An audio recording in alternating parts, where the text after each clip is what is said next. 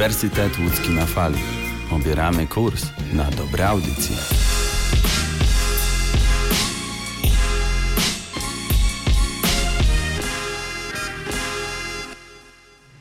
Ach, ta dzisiejsza młodzież.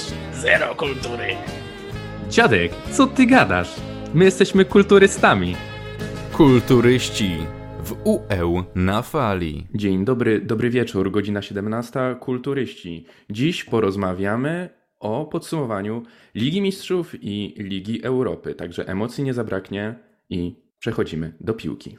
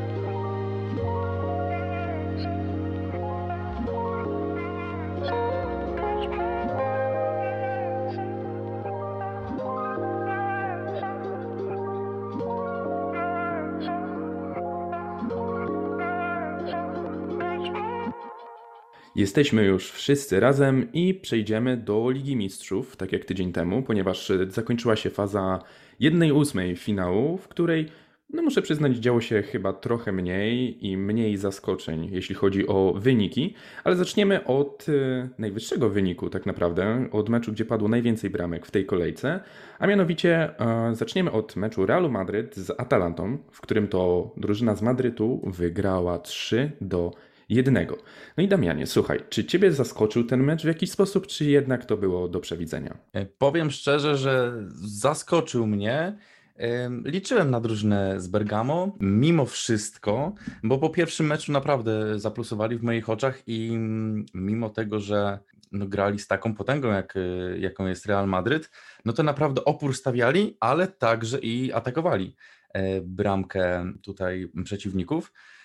Jednakże no, drugi mecz wyglądał zdecydowanie inaczej. Real Madryt zagrał naprawdę inny futbol niż to miało miejsce w tym pierwszym spotkaniu. Zagrali u siebie, pokazali pewność siebie, no i tak wywalczyli sobie to zwycięstwo. Ja myślę, że wychodzili trochę z taką e, przewagą, w jakiś stopniu psychiczną i mentalną, bo pierwszy mecz wygrali na wyjeździe 1-0, chociaż ten mecz, no, jak już kiedyś wspominaliśmy, był dość wymęczony, ale jednak na Realu ciążyła taka presja, ponieważ od kilku lat y, no, nie odnosili jakichś większych suce- sukcesów y, w tych rozgrywkach. I jednak od nich się wymaga tego, żeby pokazywali jakiś poziom, no i awansowali przynajmniej do 1 czwartej czy 1 drugiej finału. No i tutaj raczej większego, przynajmniej dla mnie, to w kontrze do ciebie, raczej dla mnie to nie było zaskoczeniem, że Real wygrał 3-1. Ja nie oglądałem całego tego meczu i szczerze nie żałuję. Nie żałuję i ja jestem ciekaw, co będzie w kolejnych y, że tak powiem, etapach, ponieważ jeszcze o tym dzisiaj wspomnimy, ponieważ pary na jedną czwartą, jedną czwartą finału, no to jest po prostu kwintesencja Ligi Mistrzów. Takie zespoły, Tak, które tak. się nam szykują i takie duety, to jest po prostu magia. Ale wiesz co, myślę, że Real, no co tutaj dodać? No ja Wygrali szczerze, że- i tyle. Y, Wygrali i tyle, ale właśnie tutaj nasze spojrzenie na to jest y, takie oparte na, na kontraście i co muszę dodać, no to mm, też miałem taką nadzieję, że, że Atalanta powalczy, bo w pierwszym meczu y, przypomnijmy, że grali w 10, czyli grali w osłabieniu od 17 minuty. No i mimo wszystko ten wynik zakończył się tylko no, taką jednobramkową stratą, tak? Mogę tak powiedzieć, więc dlatego takie miałem nadzieję. Y, Nie, nie dlatego, że jestem jakiś y, źle nastawiony do, do Realu, bo w sumie nie mam takiej drużyny, którą był jakoś mm, nie lubił za bardzo, ale no wierzyłem w tego underdoga, no ale stało jak się stało. Chyba trzeba ruszyć dalej, no nie? Ruszamy, ruszamy oczywiście dalej i kolejnym meczem, który raczej też nie zaskoczył, e, był mecz Manchester City z Borussią Mönchengladbach i w tym meczu faworytem był oczywiście Manchester City, który wygrał 2-0 i tym samym powielił wynik z pierwszego spotkania i tym samym też zapisał się do 1-4 finału Ligi Mistrzów. No Damian, szczerze, czy jest mocniejsza drużyna, oprócz Bayernu Monachium, która gra obecnie w europejskich pucharach? No, powiem szczerze, że Manchester City i Bayern to jest właśnie to top 2, a która drużyna jest mocniejsza, to myślę, że będziemy mogli się dowiedzieć, e, gdy przejdziemy do omówienia mm, par rozlosowanych na e, jedną czwartą, ale do tego później przejdziemy. To wszystko e, zobaczymy, jak się potoczy. A mówiąc o samym e, tym meczu rewanżowym e, z Borusią, no to pewna wygrana. No, naprawdę nie wiem, co tu można więcej powiedzieć. Chyba nikt nie spodziewał się innego wyniku. Tak, tak, masz rację i pewnie, pewnie kroczą po, po awans i myślę, że nawet po mistrzostwo w Lidze Mistrzów, ponieważ w tym sezonie, czy to właśnie w europejskich pucharach, czy, czy w Premier League, no nie mają sobie równych, nie przegrywają ze swoich spotkań i grają naprawdę ciekawy futbol i myślę, że mogą być naprawdę sensacją w tym sezonie. No ale dobra, y, to nie koniec oczywiście Ligi Mistrzów, ponieważ swój mecz rewanżowy rozgrywał również Bayern Monachium, który w meczu rewanżowym, y, grając u siebie, pokonał Lazio 2 do 1 i trzeba tutaj zaznaczyć, że Robert Lewandowski, nasz Polak rodak, zapisał się w y, historii strzelców i tym samym powiększył swój dorobek strzelecki w Lidze Mistrzów, zapisując na swoim koncie 73. bramkę. A trzeba też zaznaczyć, że w poprzednim meczu, e, w poprzednim dniu Ligi Mistrzów Karim Benzema strzelał bramki i powoli zaczyna doganiać naszego rodaka. Także tutaj rywalizacja jest tym bardziej ciekawa, że Bayern przechodzi, ale jednocześnie dwóch wielkich napastników może ze sobą rywalizować i moim zdaniem dodaje to trochę takiej pikanterii i pewnego rodzaju no, emocji z tym związanych. Prawda, zgadzam się. E, Jeśli chodzi o e, właśnie to zestawienie tych dwóch drużyn, druga drużyna włoska, która odpadła z Ligi Mistrzów, to jest właśnie Lazio i Atalanta. No ale w pierwszym meczu Bayern na wyjeździe e, w Rzymie wygrał wynikiem 4-1. No i tutaj też nie było zbytnio zaskoczeń. I ten mecz no, już był z góry przesądzony, bo wiadomo, jakim Bayern jest, y, jaką Bayern jest potęgą. No i stało jak się stało. Naprawdę w tych rewanżach no nie było zaskoczenia, pomijając tylko to jedno zaskoczenie, gdy postawiłem po prostu na underdoga w zestawieniu Real Madryt-Atalanta Bergamo. Trzeba też zaznaczyć, że nie, rzad, że nie za częstym dość widokiem jest y, Robert Lewandowski, który w trakcie meczu schodzi z boiska, a tutaj była taka sytuacja, zmienił go Choupo-Moting, ale myślę, że jest to związane trochę też z obłożeniem tego sezonu, o którym często wspominamy, no i o rywalizacji też w Bundeslidze, ponieważ tam jest bardzo ciasno, jeśli chodzi o czołówkę, o to top 3 czy top 2 i tam tak naprawdę każdy punkt jest bardzo ważny. I trzeba przypomnieć, że wkrótce to ta rywalizacja wyjdzie na jeszcze wyższy poziom, ponieważ y, Bayern Monachium spotka się z RB Lipsk i będą walczyć o, o tytuł najlepszego zespołu w lidze. Tak naprawdę, bo kto wygra ten mecz, myślę, że będzie już na prostej do mistrzostwa. I trzeba też dodać jeszcze, jeśli już mówimy o Robercie Lewandowskim, o całym tym zamieszaniu yy, w reprezentacji Polski, bo pewnie słyszałeś o tym, że Lewandowski może nie zagrać e, w meczu eliminacyjnym z Anglią na wyjeździe. E, tak, no w ogóle powołania e, nowego selekcjonera reprezentacji Polski, e, Paulo Sousy, są takim mm, tematem bardzo kontrowersyjnym, wzbudzającym wiele emocji i naprawdę wiele dyskusji zrodziło się na, na ten temat. Szczerze, posłuchałem paru wywiadów, posłuchałem, co ma Paulo Sousa do powiedzenia w tej sprawie. Mówi, że ma plan, ma pomysł, ale z tych rozmów no, nie udało mi się wyciągnąć jakiegoś takiego jednego konkretnego planu czy taktyki, właśnie porównując to z powołaniami. No myślę, że takiej potęgi, jaką jest Robert Lewandowski, e, nie powołać na mecz mm, eliminacyjny, no zobaczymy. Chyba, że okaże się, że Paulo Sousa po prostu ma oko i okaże się, że jednak mamy więcej takich potęg i więcej gwiazd i może uznał, że Robert Lewandowski byłby e, po prostu takim ułatwieniem i byłoby za łatwo. Także może Nie, Paulo Sousa szuka takich emocji. Tutaj muszę też sprostować. Y, tutaj też chodzi o restrykcje covidowe, ponieważ mecz z Anglią będzie rozgrywany na wyjeździe i tutaj jakby w walkę o Roberta Lewandowskiego włączył się też klub i władze Bundesligi, które nie chcą pozwolić na to, aby Robert Lewandowski z reprezentacją poleciał do Anglii i później wrócił z, ze zgrupowania kadry narodowej do klubu, ponieważ mogłaby go czekać 14-dniowa kwarantanna. I wtedy oznaczałoby to po pierwsze yy, brak udziału w Lidze Mistrzów, czyli no, znaczne osłabienie, a tam wiadomo gra się tylko dwa mecze i bardzo, bardzo mocne osłabienie w Bundeslidze, gdzie Robert Lewandowski w tym sezonie walczy o wyrównanie, a nawet może mm, powiększenie rekordu Millera, czyli 40 bramek w sezonie. I tutaj ta sprawa cały czas jest taka dość ruchoma, ponieważ e, wszystkie, wszyscy próbują się jakoś dogadać i być może Robert Lewandowski będzie zwolniony z tej 14-dniowej mhm. kwarantanny po powrocie z Anglii. Jeszcze to nie jest pewne, E, taka sama sytuacja oczywiście dotyczy Krzyśka Piątka, który no, gra również w Bundeslidze, ale podobna sytuacja również tyczy się Arka Milika, który gra we, we Francji. I zobaczymy, czy uda się powołać, czy, znaczy powołani to oni już są y, ogólnie na, na te mecze, ale czy pojadą tak. z reprezentacją do Anglii, bo pierwsze dwa mecze raczej, raczej na pewno zagrają. Zobaczymy w jakim ustawieniu, no to to jest też wielka niewiadoma ale no jeśli, jeśli byśmy nie zagrali bez tych naszych największych bombardierów, takich nazwijmy, mm, w meczu z Anglią, no to nasze szanse naprawdę topnieją, zwłaszcza, że no Anglicy do najsłabszej drużyny raczej no nie należą. No tak, reprezentacja Anglii jest naprawdę e, solidnie zbudowana.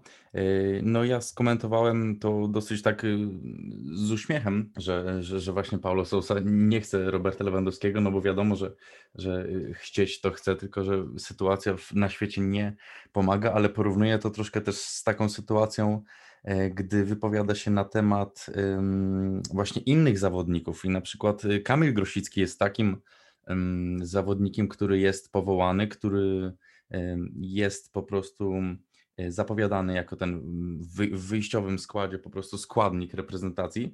Tylko, że Kamil Grosicki ostatnio e, nie gra, jakichś po prostu osiągów nie ma. No i zdaniem Paulo Sousy jest to on powołany dlatego, że po prostu na swoim koncie ma dużo, dużo osiągów i, i, i dużo znaczy dla reprezentacji Polski i widać w jego grze po prostu serce i oddanie. No i na tej zasadzie właśnie e, powołał Kamila Grosickiego. W internecie pojawiły się dyskusje, że może to być e, niezbyt mądre branie zawodnika, który nie jest w takim przysłowiowym gazie, aczkolwiek no, nie wyobrażam sobie, szczerze mówiąc, e, reprezentacji bez już sławnego Grosika. Ja powiem Ci, że sobie nawet wyobrażam i nawet bym sobie tego życzył. Zwłaszcza, że Grosicki teraz można powiedzieć przeczy sam sobie, bo w tamtym roku, już nie pamiętam kiedy to było, ale to jeszcze przed y, oczywiście wyborami na nowego selekcjonera i tak dalej, ale no wiadomo, że w kadrze nie działo się najlepiej, to Grosicki powiedział coś w stylu jeżeli trener czy selekcjoner ma do wyboru chłopaka, który gra trochę słabiej, ale gra i osobę, która dużo robiła dla reprezentacji, ale w klubie w ogóle nic nie gra, to taka osoba nie powinna być powoływana. I tutaj się odnosił Mhm. i do siebie, i do Arka Milika, bo on wtedy jeszcze był w Napoli, miał te wszystkie swoje problemy klubowe.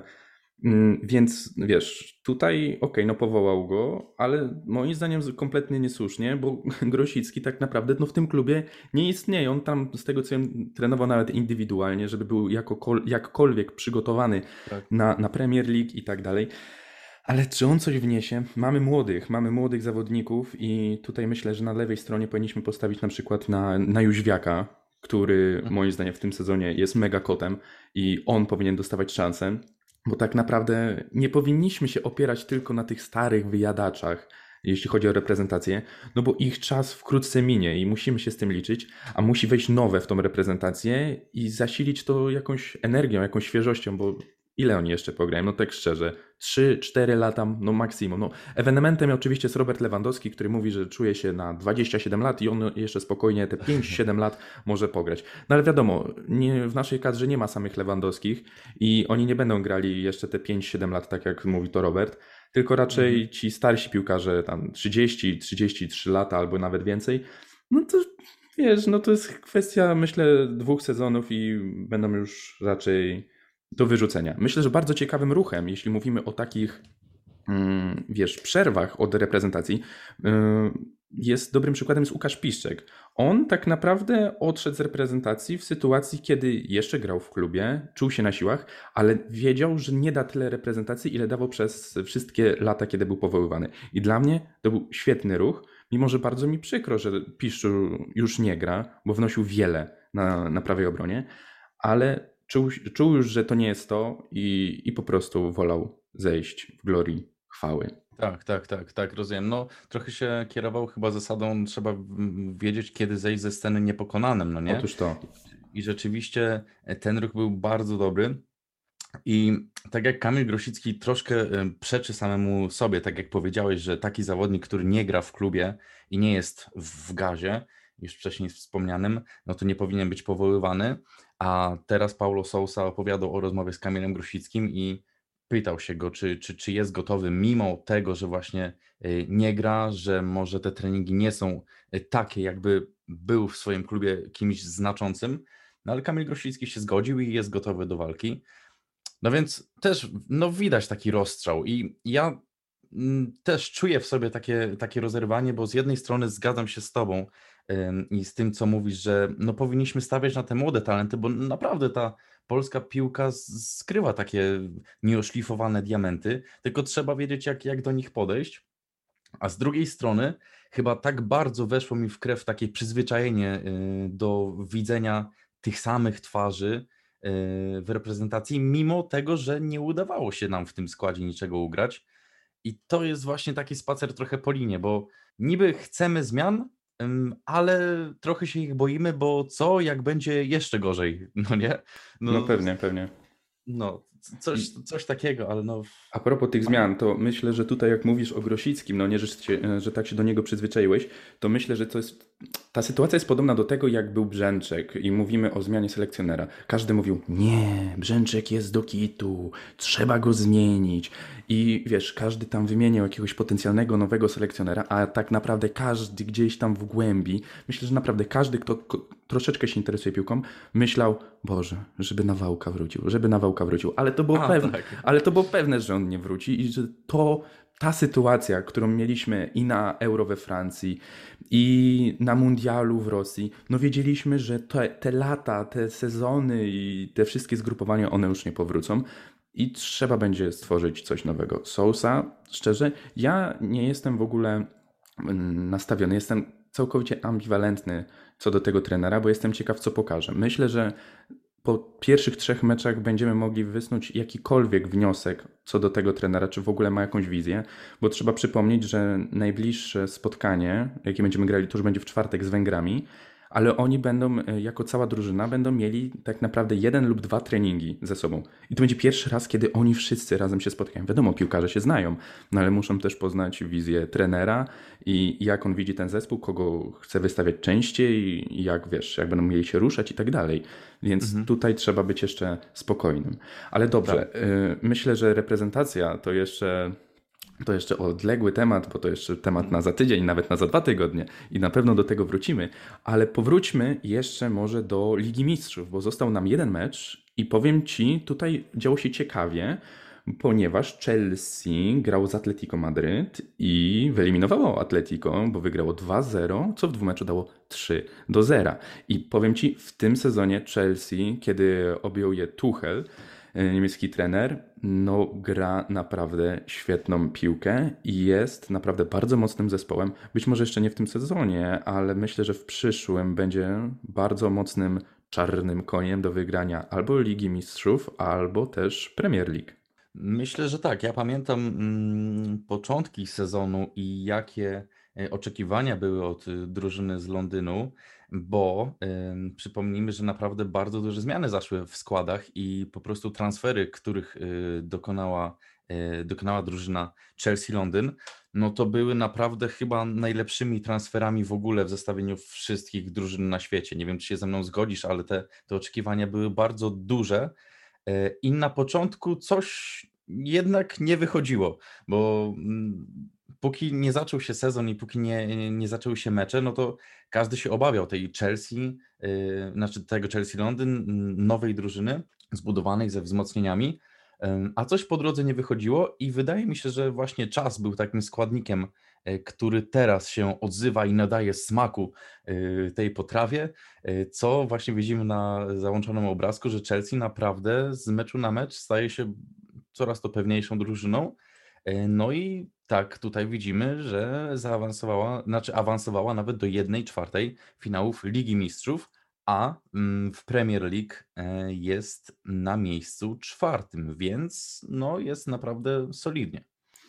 Wiesz co, i myślę tutaj, mm, kiedy twój zespół gra tak porządnie, tutaj chciałbym się odnieść do Abraham, Abrahimowicza, e, Abramowicza, przepraszam, e, czyli właściciela klubu, jeśli twój klub gra naprawdę świetną piłkę, widzisz, że to wszystko zaczyna funkcjonować, to ty tym chętniej będziesz w niego inwestował i będziesz y, chciał jeszcze to polepszać i podtrzymywać tę sytuację. I wczoraj przeczytałem taki ciekawy materiał, w którym to podobno Abramowicz powiedział do Tuchela, że jeśli ten wywalczy awans do Ligi Mistrzów, czyli zajmie minimum czwarte miejsce w tabeli Premier League, no teraz zajmują czwarte, kto wie, może przegonią Leicester, a może nawet też Manchester United i będą na drugim miejscu, y, to wtedy po takim awansie do Ligi Mistrzów ściągnie Halanda do Chelsea. Co dla o. mnie, wiesz co, powiem ci, nie wiem, czy to będzie dobry ruch, ponieważ tam już jest tak napakowane w tym zespole, tam jest tyle indywidualności i tyle mocnych nazwisk,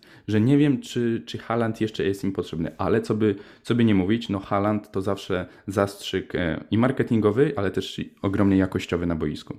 No to prawda i powiem Ci szczerze, że nie czytałem o tym, ale Haaland w Chelsea no, brzmi ciekawie, aczkolwiek właśnie nie wiem, czy to nie byłoby takie na. Taki na przesyt. Wyrost, taki przesyt troszkę, tak. No, no bo te, te zmiany mm, w drużynie były tak mocne i, i teraz to naprawdę jest mocna, silna drużyna. E, no a z Halandem wiadomo, prawdopodobnie by jeszcze zyskała na tym, ale czy Haaland by się odnalazł w tym futbolu i w tym, w tym środowisku, które już się zżyło ze sobą e, w Chelsea? No zobaczymy, możemy tak mówić i mówić, ale tutaj sprzedam taką ciekawostkę, że Chelsea, biorąc pod uwagę wszystkie mecze, które rozegrało e, w, w tym roku, od 24 stycznia nie przegrało jeszcze żadnego spotkania. Wow, wow, no to robi wrażenie, nie naprawdę. To już, no, tak samo było przecież z Milanem, że oni drugą e, część sezonu tego poprzedniego nie przegrywali nic i do pewnego momentu w tym sezonie, pierwszą połowę, też nic nie przegrywali i mieli praktycznie, no może nie cały rok, ale bardzo, bardzo długi okres, kiedy byli na takiej fali wznoszącej i dzięki temu teraz mogą się jeszcze utrzymywać e, no, na podium w Serie A. Ale myślę, że do Milanu jeszcze przejdziemy i po przerwie powiemy sobie o wylosowanych parach na 1 czwartą finału Ligi Mistrzów i podsumujemy też Ligę Europy. Także zostańcie z nami.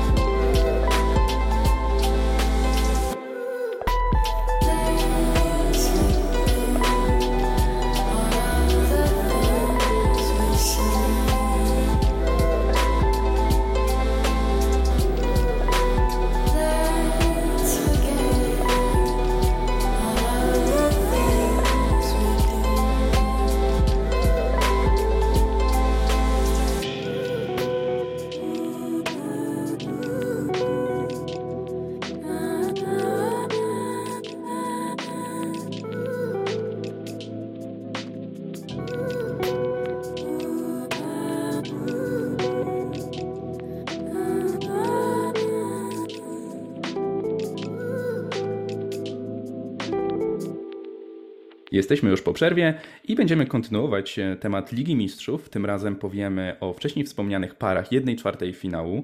I tutaj trzeba przyznać, będzie się działo, ponieważ e, przedstawię teraz Wam wszystkim, e, jakie pary wylosowano. Otóż Manchester City zagra z Borussią Dortmund, FC Porto zagra z Chelsea Londyn, Bayern Monachium zagra z PSG, czyli to będzie powtórka finału, i Real Madryt zagra z Liverpoolem. I Damianie, pytanie do Ciebie. Który z tych meczów dla Ciebie jest najbardziej interesujący i który chciałbyś obejrzeć? Tak, że musisz na mur beton obejrzeć. Oj, powiem tak. Te pary są bardzo ciekawe i stawiam wszystko, stawiam wszystkie karty po prostu na y, mecz Bayern Monachium kontra PSG. Mimo tego, że mm, na przykład mecz Porto-Chelsea też może się okazać e, ciekawy, a nawet najciekawszy, bo patrząc na to zestawienie, no to wydaje się być taki może mało znaczący przy tych wszystkich gigantach, aczkolwiek właśnie w tym roku stawiam na underdogów i jakoś lubię po prostu patrzeć e, na tych, którzy może nie są aż tak e, na świeczniku postawieni, ale no nie no, z takim meczem no nie ma co konkurować. No Bayern Monachium kontra PSG to jest numer jeden, muszę obejrzeć. Myślę, że zgodzisz się ze mną. To będzie naprawdę pojedynek dwóch gigantów. Robert Lewandowski z jednej strony, z drugiej strony Mbappe, Neymar, ym, zawodnicy, którzy są stawiani jako właśnie tacy najlepsi e, którzy zakwalifikowali się też do mm, rywalizacji o wszelkie nagrody piłkarskie, także to jest mój wybór jako najciekawszy mecz po prostu. Tak, potwierdzam i myślę, że no tej pikanterii tego wszystkiego dodaje to, że to będzie powtórka, tak jak wspomniałem, finału z zeszłego roku, ale moim zdaniem tutaj też e, takim egzekwo dla mnie numerem jeden będzie mecz Manchesteru City, który, tak jak wspominaliśmy, nie przegrywa nic po prostu w tym sezonie z Borussią Dortmund, z Bockim Halandem na czele. I tutaj jestem ciekaw, co wygra, czy polot i finezja Borussii Dortmund i ta młodość tego zespołu, bo oni mają dość młody zespół, czy doświadczenie i wyrachowanie Manchesteru Guardioli. Myślę, że tutaj będzie starcie naprawdę dwóch bardzo mocnych ekip. I moim zdaniem, jeśli już mia- miałem prorokować, my już nawet jeszcze przed nagraniem tego materiału tak sobie luźno rozmawialiśmy o tych parach rozlosowanych i wstępnie prorokujemy, że finał może wyglądać Bayern Monachium Manchester City i szczerze, to by było grube meczycho. No to jest bardzo prawdopodobny scenariusz i naprawdę taki finał byłby bardzo wielkim wydarzeniem. Tutaj musimy, muszę powtórzyć po prostu e, temat, o którym rozmawialiśmy, że e, patrząc na to zestawienie tych drużyn, no nie zobaczymy na boisku w żadnym z tych meczów ani Cristiano Ronaldo, ani Leo Messiego. No i to też pokazuje, że wchodzimy powoli w taką nową erę, nową epokę piłki nożnej. Takimi małymi kroczkami, aczkolwiek w bardzo szybkim tempie. Nie wiem, czy się ze mną zgodzisz. W szybkim tempie, ale ostatnio w Serie A, do którego cały czas będziemy się odwoływać, myślę, że do końca naszego podcastu, Cristiano Ronaldo pokazał, że on się jednak nie skończył i w ciągu, no, jeśli dobrze pamiętam, około pół godziny strzelił hat-tricka, kolejnego w swojej karierze i dał jeszcze znak światu, że on istnieje, on potrafi i jeszcze potrafi nas zaskoczyć. Tak, i warto zwrócić uwagę na taką wymowną cieszynkę, gdzie e, Ronaldo w euforii po strzelonej bramce podbiegł do kamery i pokazał taki gest, przykładając rękę do ucha. To Ronaldo bierze grę na swoje barki i pokazuje swoją klasę, co właśnie e, skończyło się tym, że strzelił hat-tricka w meczu z Cagliari w Serie A. W ogóle teraz jak tak mówimy i o tej cieszynce w ogóle, to jakoś tak do głowy mi przyszło tekst piosenki Snoop Dogga i doktora Dre Steel. Tam jest taki fragment Guess is back. I tu można też powiedzieć Guess is back. Że Ronaldo wraca i to w pięknym stylu. Ale uwaga, moi drodzy, drodzy słuchacze, drogi Damianie, nadszedł ten czas wyjątkowy, ponieważ teraz przechodzimy do kąciku Milanu i, i o, porozmawiamy o meczu Ligi Europy. Niestety przegranym. Mówimy niestety, bo jesteśmy wielkimi fanami e, zespołu z Mediolanu.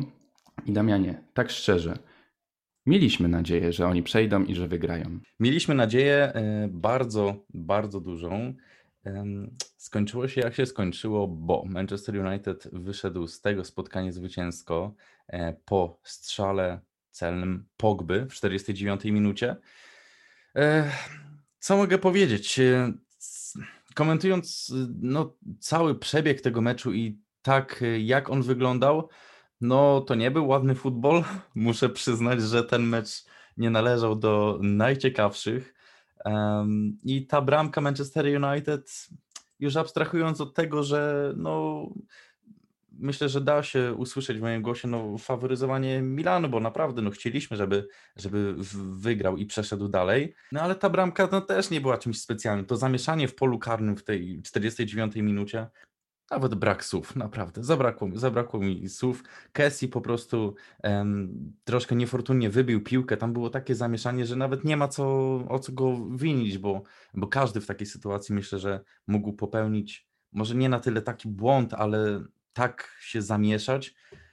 No i skończyło się jak się skończyło, ale no wynik końcowy nie, nie bierze pod uwagę stylu gry, czy po prostu stylu strzelonej bramki, jak ona wyglądała, tylko liczy się, że Pogba strzelił bramkę po wejściu na boisko, trzy minuty później, także no trzeba pokłonić się i oddać naprawdę słowa uznania. Tak, to prawda. I wiesz co, ja nie wiem, myślę, że tutaj mm, w Milanie nie zagrało to, że nie było kilku kluczowych zawodników. My mówiliśmy oczywiście tydzień temu, że jest, są zamiennicy i tak dalej, ale linia ataku w tym meczu, no moim zdaniem nie wyglądała tak jak powinna. Mimo tego, że nawet wszedł Zlatan Ibrahimowicz i to i tak jakoś wiele to nie zmieniło. Ale moim zdaniem oni nie grali źle. Nie grali źle. Bramkarz Donnarumma oczywiście klasa. Yy, Jest obrona, która moim zdaniem funkcjonuje już bardzo dobrze na takim prawdziwie europejskim poziomie. Środek pola jest y, Meite i, i Kessi oczywiście. Tam jest dobrze, ale myślę, że dalej, jeśli patrzymy na ustawienie ofensywne Milanu, no to brakuje takiego, takiego twórcy, takiego malarza, który by stworzył, namalował piękną grę. I tutaj trzeba by było to moim zdaniem trochę poprawić. I ja do końca wierzyłem e, w Milan, zwłaszcza, że oni lubią strzelać bramki w ostatnich sekundach spotkań, co, co widzieliśmy nawet w poprzednim meczu z Manchesterem, kiedy to e, Simon Kier strzelił w 93, jeśli dobrze pamiętam. No ale tutaj w doliczonym czasie, mimo ogromnej szarży zespołu z Mediolanu, no nie udało się. Nie udało się i Milan odpada z Ligi Europy, ale jest szansa w przyszłym sezonie na Ligę Mistrzów. Są na razie na drugim miejscu i kto wie, kto wie, może, może coś się zmieni, może jakiś wielki transfer, może kilka mniejszych, ale równie znaczących. Pożyjemy, zobaczymy. To jest piłka nożna i tu wszystko się może zdarzyć tak naprawdę. Tak, tak, jest na to duża szansa, żebyśmy wystąpili, żeby Rossoneri wystąpili w, w Lidze Mistrzów.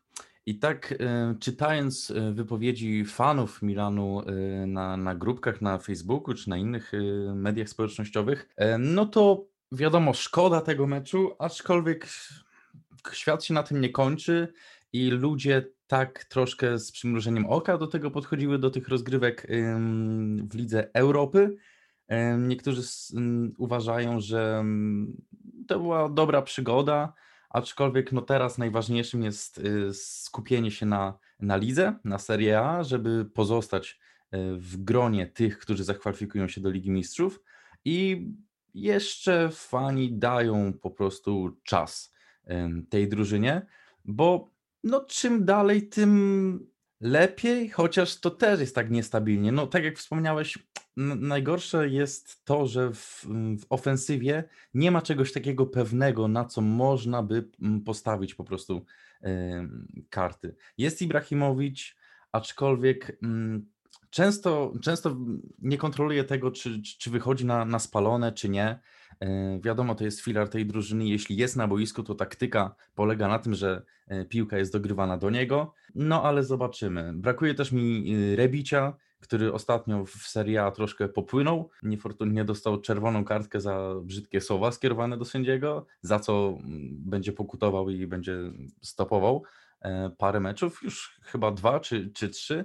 Castillejo, który też jest niestabilny i myślę, że y, coś o nim na pewno powiesz, bo nieraz rozmawialiśmy o jego formie i o jego stylu gry. No nie jest to coś specjalnego, dlatego no liczę, liczę na jakieś wzmocnienia, żeby może coś w tym ataku zmienić, tak żeby już tą linię ofensywną też mieć odhaczoną i iść do przodu po swoje. Ja myślę, że takimi asami, jeśli chodzi o napad Milanu, to właśnie wspomniany Castillejo przez ciebie i Salemakers, no to z dwóch gwiazdorów z Mediolanu, którzy tak naprawdę są na boisku, bo są, chociaż Salemakers ostatnie dwa mecze jeszcze nie miał takich tragicznych, ale tak naprawdę patrząc na przestrzeni, no powiedzmy 3-4 lat, no tam się nic nie dzieje.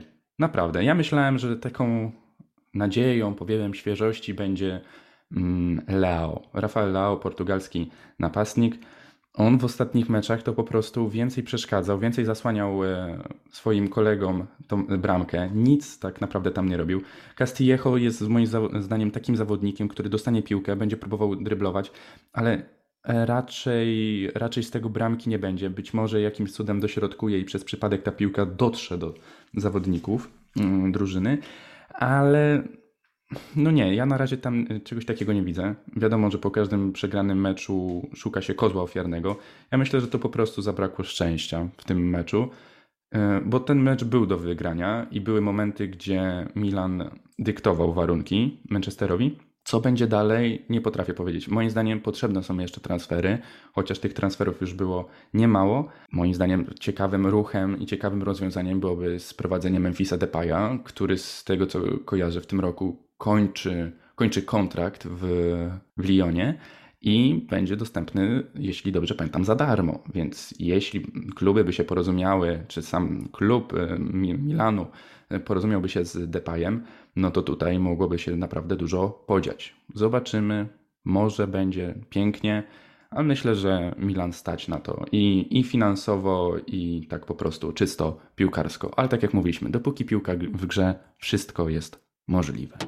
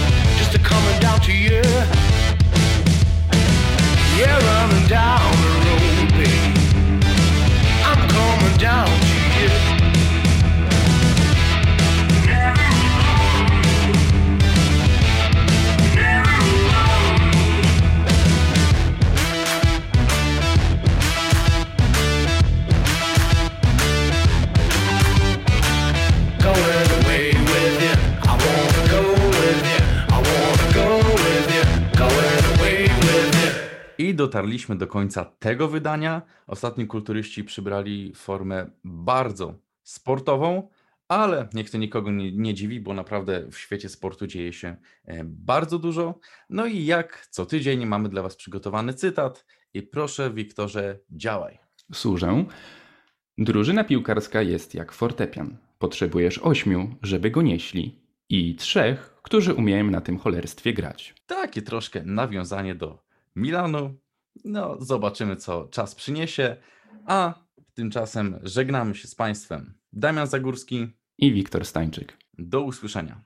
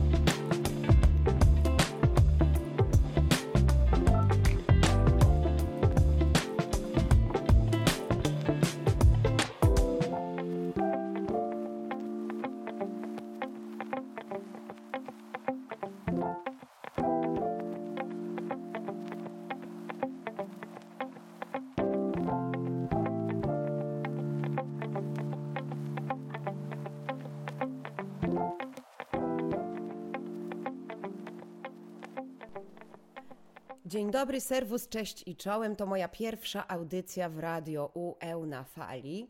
Trochę się denerwuję i trochę nie miałam pomysłu też, o czym ja mam do Was właściwie dzisiaj mówić. Najbardziej lubię rozmawiać z ludźmi, mm, dlatego wymarzyłam sobie prowadzenie różnego rodzaju wywiadów. Natomiast wszyscy dobrze wiemy, jak wygląda teraz spotykanie się z kimkolwiek. Dlatego dla chcącego nic trudnego znalazłam inne rozwiązanie. Otóż wymyśliłam sobie, że zamiast opowiadać Wam o sobie, to po prostu przeprowadzę sama ze sobą wywiad. Zapraszam Was bardzo serdecznie na rozmowę Lilu z Lilu. To mój ulubiony instrument. Dzień dobry, dzień dobry. Dzień dobry. Cześć Lilu. Cześć, Lilu. Bardzo miło Cię widzieć, Lilu. Ciebie też, Lilu, bardzo miło widzieć. Cieszymy się, że gościsz dzisiaj w naszym studio. Y, może po prostu coś nam o sobie krótko opowiedz, co robisz na Uniwersytecie Łódzkim, co robisz w y, Radio UE na fali. Studiuję na Uniwersytecie Łódzkim na pierwszym roku y, studiów magisterskich filologii hiszpańskiej z amerykanistyką. Bardzo poważne studia. Studiuje ze mną mnóstwo bardzo poważnych ludzi. Y, Jestem Lilu generalnie, chociaż wykładowcy zwracają się do mnie per pani Aleksandro, y, tudzież pani Agaciak. Tak gwoli ścisłości, żeby było wiadomo. Od początku moich studiów niestety nie widziałam uczelni, chociaż kiedy składałam papiery tak zwane y, na studia, to moim marzeniem było z tornistrem pomaszerować do szkoły, tudzież ewentualnie pojechać na nią na rowerze, ale widziałam nasz pi- przepiękny, przecież świeżutki właściwie wydział tylko z zewnątrz. No tak, to prawda, to prawda, rzeczywiście wszyscy teraz cierpimy trochę z tego powodu. Y, Wszyscy tęsknimy trochę za wykładami na żywo i tymi trochę lżejszymi może egzaminami. A powiedz, dlaczego hiszpański w ogóle? Otóż w dużym skrócie postanowiłam się nauczyć języka zamiast wpadać w depresję. Y, Może w ten sposób powiem. Mm, Jakiś czas temu straciłam y, pracę w teatrze y, i jednocześnie kilkunastu przyjaciół. I zamiast, prawda, załamać się, to postawiłam na samorozwój, co każdemu serdecznie polecam, oczywiście. Natomiast, no, no tak to się mniej więcej zaczęło. Potem, potem był jakiś wyjazd do Barcelony, y, y, która, jak się okazało, wcale nie leży w Hiszpanii. Y, No i, no, i, no i teraz sobie właśnie studiuję. Tak to wygląda. No, muszę przyznać, że sprawiasz wrażenie naprawdę, naprawdę ciekawej osoby. Ja jestem pod ogromnym wrażeniem, już pałam do ciebie sympatią. Natomiast teraz chciałabym zaprosić na przerwę muzyczną. Ja się na prawie autorskim nie znam, ale na pewno nie, chcia, nie chciałabym wpędzić w kłopoty naszego młodziutkiego radia. Dlatego y, w mojej audycji muzyka będzie absolutnie autorska, nieobarczona żadnymi obostrzeniami. Niniejszym więc y, wyrażam sama sobie zgodę na wykorzystanie mojego własnego utworu w mojej własnej audycji. Zapraszamy i wracamy po przerwie.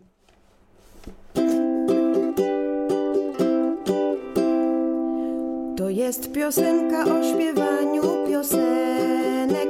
Nie wiem jeszcze, czy w ogóle wyjdzie ładnie, ale przynajmniej nikt nie powie ukradłeś naszemu radiu. A że każda piosenka musi mieć refren, to La la la la la la la la la la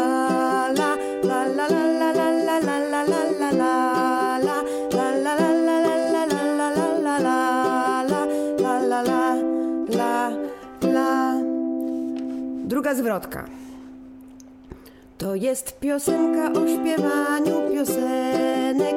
Jest wymyślona, więc jej słów już nie zmienię. Właściwie to jeszcze nie wymyślona jest, bo ma zwrotki tylko dwie. Ale że każda piosenka musi mieć refren, to la la la la la la la la la la la la la la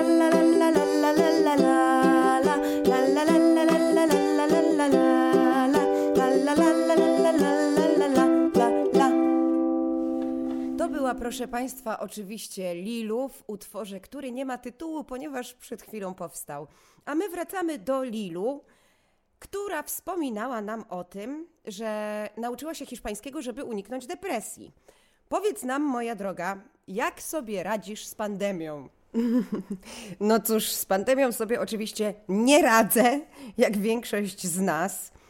Y, Pamiętam, że po pierwszym lockdownie nie miałam zupełnie pieniędzy, ale zrobiłam dwie rzeczy. Pierwsza to było zakupienie sobie wody mineralnej, niegazowanej, w mojej ulubionej kawiarni, niedaleko mnie, i przebywanie z ludźmi, choćby po prostu siedzieli gdzieś obok. Oczywiście nie stać mnie było na nic więcej, stąd ta woda. A druga rzecz, którą uczyniłam, to było zakupienie myszy, dokładniej mysza, a żeby przynajmniej mieć jakieś stworzonko w domu, któremu serduszko bije, ponieważ ja, jak, jako, że mieszkam sama, to nie, ma, nie miałam za bardzo na kogo narzekać, a teraz mogę narzekać, że chrupie i że w ogóle to po co to on i tak dalej, i tak dalej. Y, Natomiast najbardziej urzekające jest y, imię mojego mysza, którego pochodzenia nie zdradzę na razie, może kiedyś. Y, W każdym razie mysz mój nazywa się Ugryś, Ugi. Bardzo pięknie, podejrzewam, że nie gryzie, bo to zwykle tak jest, że robimy wszystko odwrotnie niż nam się każe. A powiedz, jak sobie radzisz teraz, co, co robisz teraz, bo opowiadałaś o tym, co się wydarzyło po pierwszym lockdownie, a jak jak się zabierasz za ten trzeci? No wiesz, Polak potrafi, więc troszeczkę już inaczej do tego wszystkiego podchodzimy, to za długo trwa.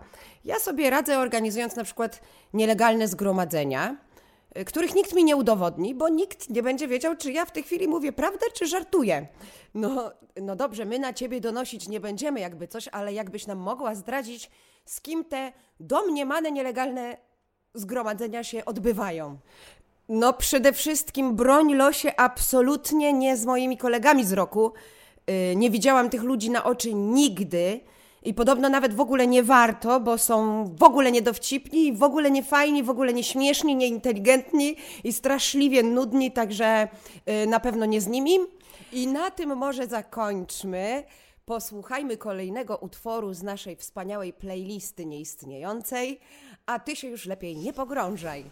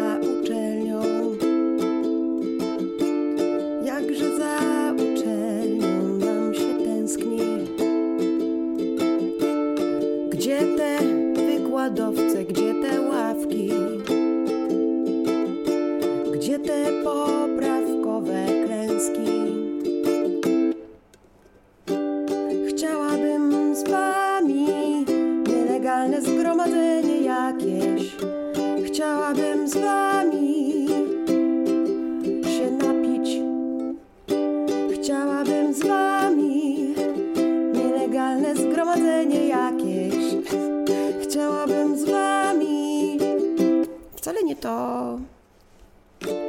Jakże tęskni nam się za studentem. Mogą śpiewać nasi wykładowcy. Niech żeby ten wilk już nie zasmakował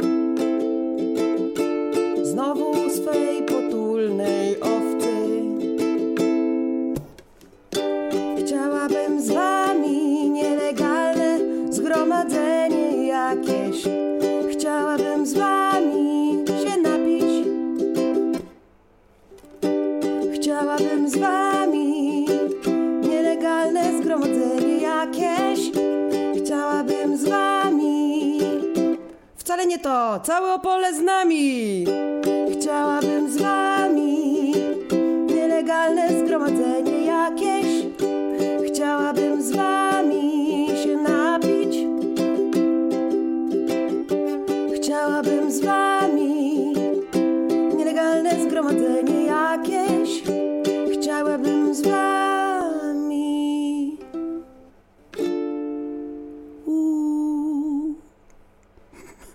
była oczywiście znowu Lilu w piosence bez tytułu, e, improwizowanej. Powiem Wam szczerze, że bardzo trudno jest wymyślać piosenki na bieżąco, y, bez podanego jakiegoś tematu, jeżeli ktoś ci nie zada czegoś. Dlatego bardzo, bardzo będę Was prosiła kiedyś w przyszłości, może jak wrócimy do radia, a może w międzyczasie, żebyście y, podrzucali mi tematy na piosenki. Będę je wymyślać przynajmniej. Takie uproszczenie to będzie dla mnie. O, może w ten sposób. A tymczasem y, wracamy do Lilu i rozmowy z Lilu. Y, Moje kolejne pytanie brzmi: o czym będą Twoje audycje w UE na fali? No, jakby mm, powiem Ci szczerze, że tak naprawdę to nie wiem. Szczerze mówiąc, nie wiem. Na pewno chciałabym, żeby było wesoło, żeby udało mi się już y, wkrótce jednak porozmawiać z jakimiś zupełnie żywymi ludźmi, a nie tylko gadać do lustra, tak jak w tej chwili. Y, Jestem wielką fanką stand-upu, jestem aktorką impro, y, zajmuję się improwizacją teatralną. Znam też paru fajnych ludzi, których jakby się udało zaprosić do studia, jak ono będzie dostępne, to, to na pewno powiedzieliby wiele więcej ciekawych rzeczy niż ja sama sobie. Y, mm, po- Postaram się może też kiedyś namówić moich zupełnie nieśmiesznych i niefajnych kolegów z roku na jakiś wywiad. Również y, strasznie się jaram dubbingiem, dlatego wpadam właśnie na pomysł. Jednocześnie nagrywając te audycje wpadam na pomysły, więc tak właśnie funkcjonuje mój umysł. Y, Wpadłam na taki pomysł, że dopóki nie pozwolą nam spotykać się i przeprowadzać wywiadów na żywo, to możemy zrobić tak, że na następną moją audycję zasugerujecie mi jakąś postać y, wyimaginowaną, którą stworzymy, którą ja stworzę za pomocą swojego głosu i przeprowadzę z nią wywiad. Może, ci- mm, jeżeli by się taka postać pojawiła, to wtedy będziemy wspólnie wymyślać dla niej pytania i zobaczymy, co z tego wyniknie. Mój Boże, to będzie straszne. ale, ale no przynajmniej może sama się będę dobrze bawić. No i tego Ci właśnie, Lilu, z całego, z całego serduszka bardzo gorąco życzymy. Dziękujemy Ci za wywiad. Ja też bardzo dziękuję. Żegnamy się z Lilu, a ja, Lilu, dziękuję Wam za wysłuchanie mojego nieco szalonego podcastu, mojej audycji pierwszej w UE na fali. Mam nadzieję, że wrócicie jeszcze posłuchać moich szaleństw i dziwactw. Jeżeli będzie, będziecie mieli jakieś sugestie, pomysły, podpowiedzi na postacie, na pytania, na wygłupy, na wywiady, na co Wam tylko przyjdzie do głowy, oczywiście na piosenki, to bardzo chętnie z nich skorzystam. Oczywiście na koniec piosenka, a ja się żegnam i do usłyszenia. To była najśmieszniejsza audycja, jaką w życiu słyszałeś.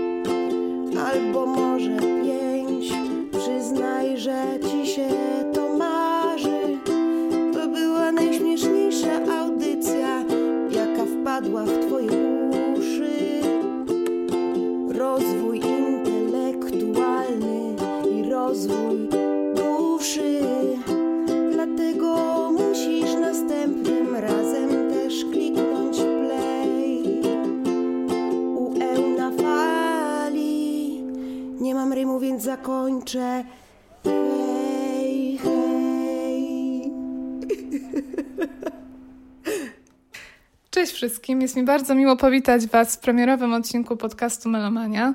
Nazywam się Martyna Kosycka, studiuję dziennikarstwo, a moją wielką pasją jest muzyka. Uwielbiam słuchać muzyki, ale również uwielbiam o niej opowiadać i właśnie tym będę się zajmowała w moim podcaście. A dokładniej, będę przedstawiać historie legendarnych, wybitnych albumów muzycznych z ostatnich kilku dekad, zarówno tych najpopularniejszych, jak i czasami może tych mniej znanych, ale które odcisnęły swój ślad w historii muzyki i do dziś inspirują wielu artystów, i które po prostu warto znać. E, Postaram się sięgać do różnych gatunków, tak aby każdy z Was znalazł coś dla siebie. Zatem jeśli interesujecie się muzyką, to serdecznie zapraszam do słuchania. Jeśli nie, to tym bardziej, bo może właśnie tym podcastem uda mi się Was nią zainteresować. Dzisiaj, ponieważ jest to pierwszy odcinek, Chciałabym, abyście mogli trochę lepiej mnie poznać, a każdy, kto jest takim muzycznym świrkiem jak ja, zgodzi się, że bardzo wiele mówi o nas muzyka, której słuchamy. E, Dlatego zaprezentuję Wam coś bardzo bliskiego mojemu sercu, moim upodobaniom.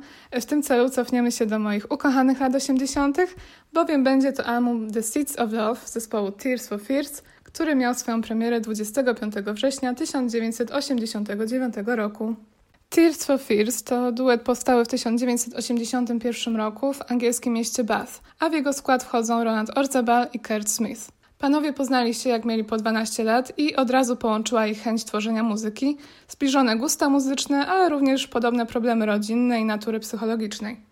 W kolejnych latach stały się one motywem przewodnim tekstów ich piosenek, a nawet inspiracją dla samej nazwy, która odnosi się bezpośrednio do techniki psychoterapeutycznej opracowanej przez amerykańskiego terapeutę Artura Janowa, wykorzystywanej w leczeniu m.in. głównie traum z dzieciństwa. Orzabal i Smith, zanim zdecydowali się na działalność dwuosobową, przez pewien czas grali w zespole Graduate z trzema innymi kolegami. E, Ta przygoda zakończyła się wkrótce po wydaniu debiutanckiej płyty Acting My Age, utrzymanej w klimacie ska i nowej fali. E, Powodem rozpadu grupy były odmienne wizje jej dalszego rozwoju. Tears for Fears zadebiutowali z przytupem. Ich pierwsza płyta The Hurting z 1983 pokryła się platyną i dotarła na szczyt listy UK Album Charts. To właśnie z niej pochodzą takie przeboje jak Pale Shelter, Change i przede wszystkim Mad World, wysoko notowane w wielu krajach, również w Polsce.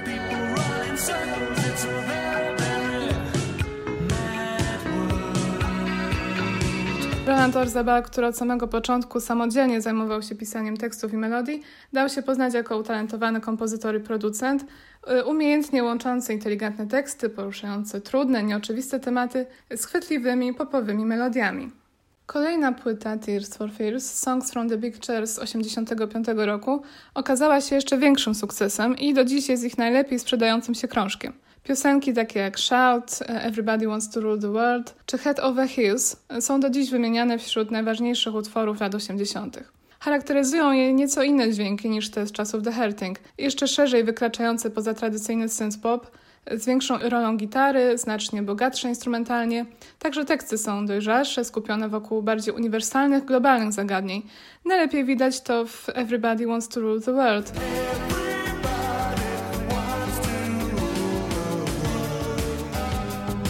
Piosence poświęconej ludzkiej potrzebie dążenia do władzy w obliczu zimnej wojny.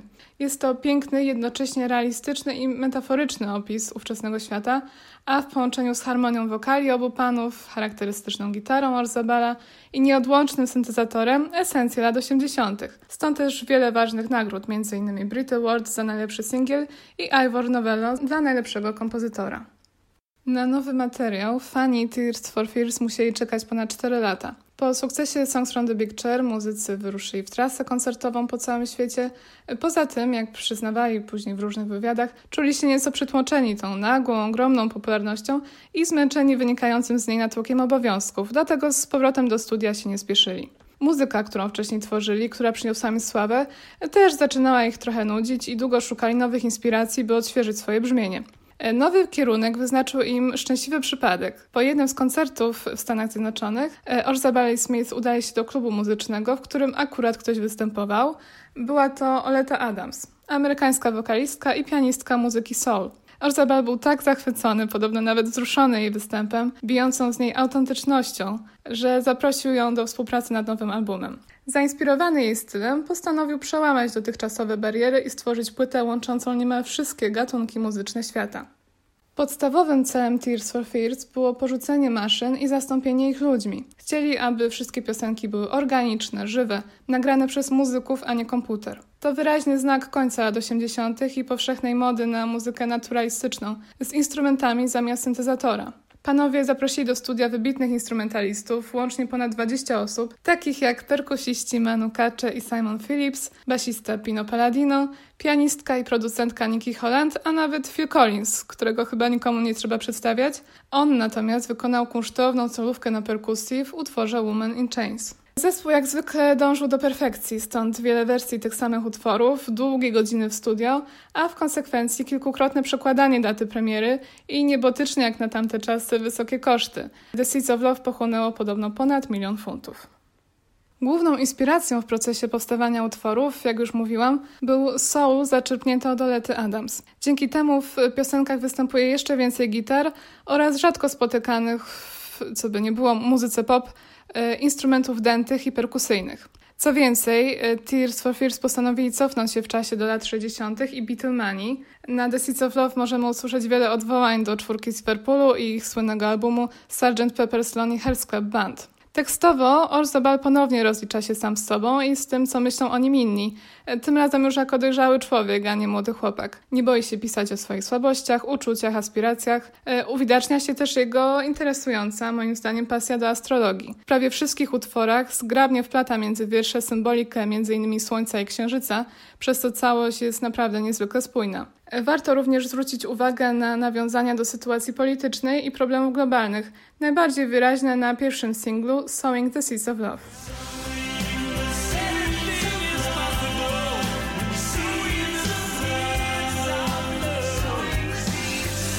Ten pierwszy, prawie tytułowy singiel ukazał się 21 sierpnia 1989 roku i był najwyżej notowany ze wszystkich singli z tej płyty, docierając m.in. na drugie miejsce amerykańskiej listy Billboard y, i pierwsze miejsce listy Cashbox. Kawałek jest utrzymany w klimacie lat 60., zrealizowany z Beatlesowskim rozmachem, stanowi esencję całej płyty. W ciągu 6 minut następuje wiele zmian tempa, nastroju i dominujących dźwięków, przez co łączą w sobie wszystkie motywy przewodnie z całego albumu.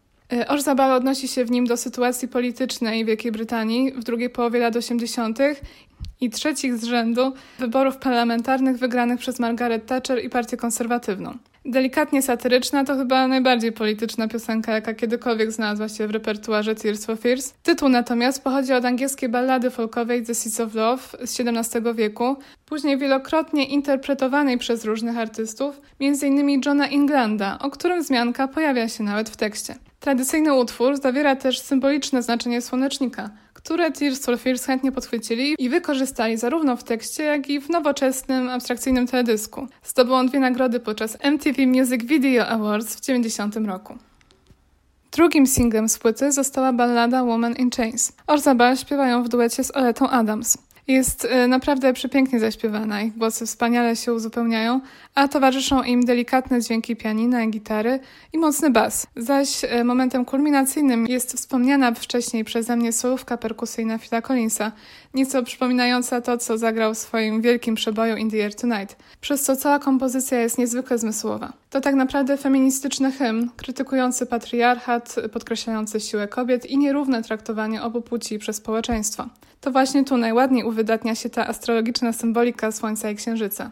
Utwór został dobrze przyjęty, docierając do najlepszej dwudziestki list przebojów na całym świecie, a najwyższe, piąte miejsce, co ciekawe, zanotował w Polsce.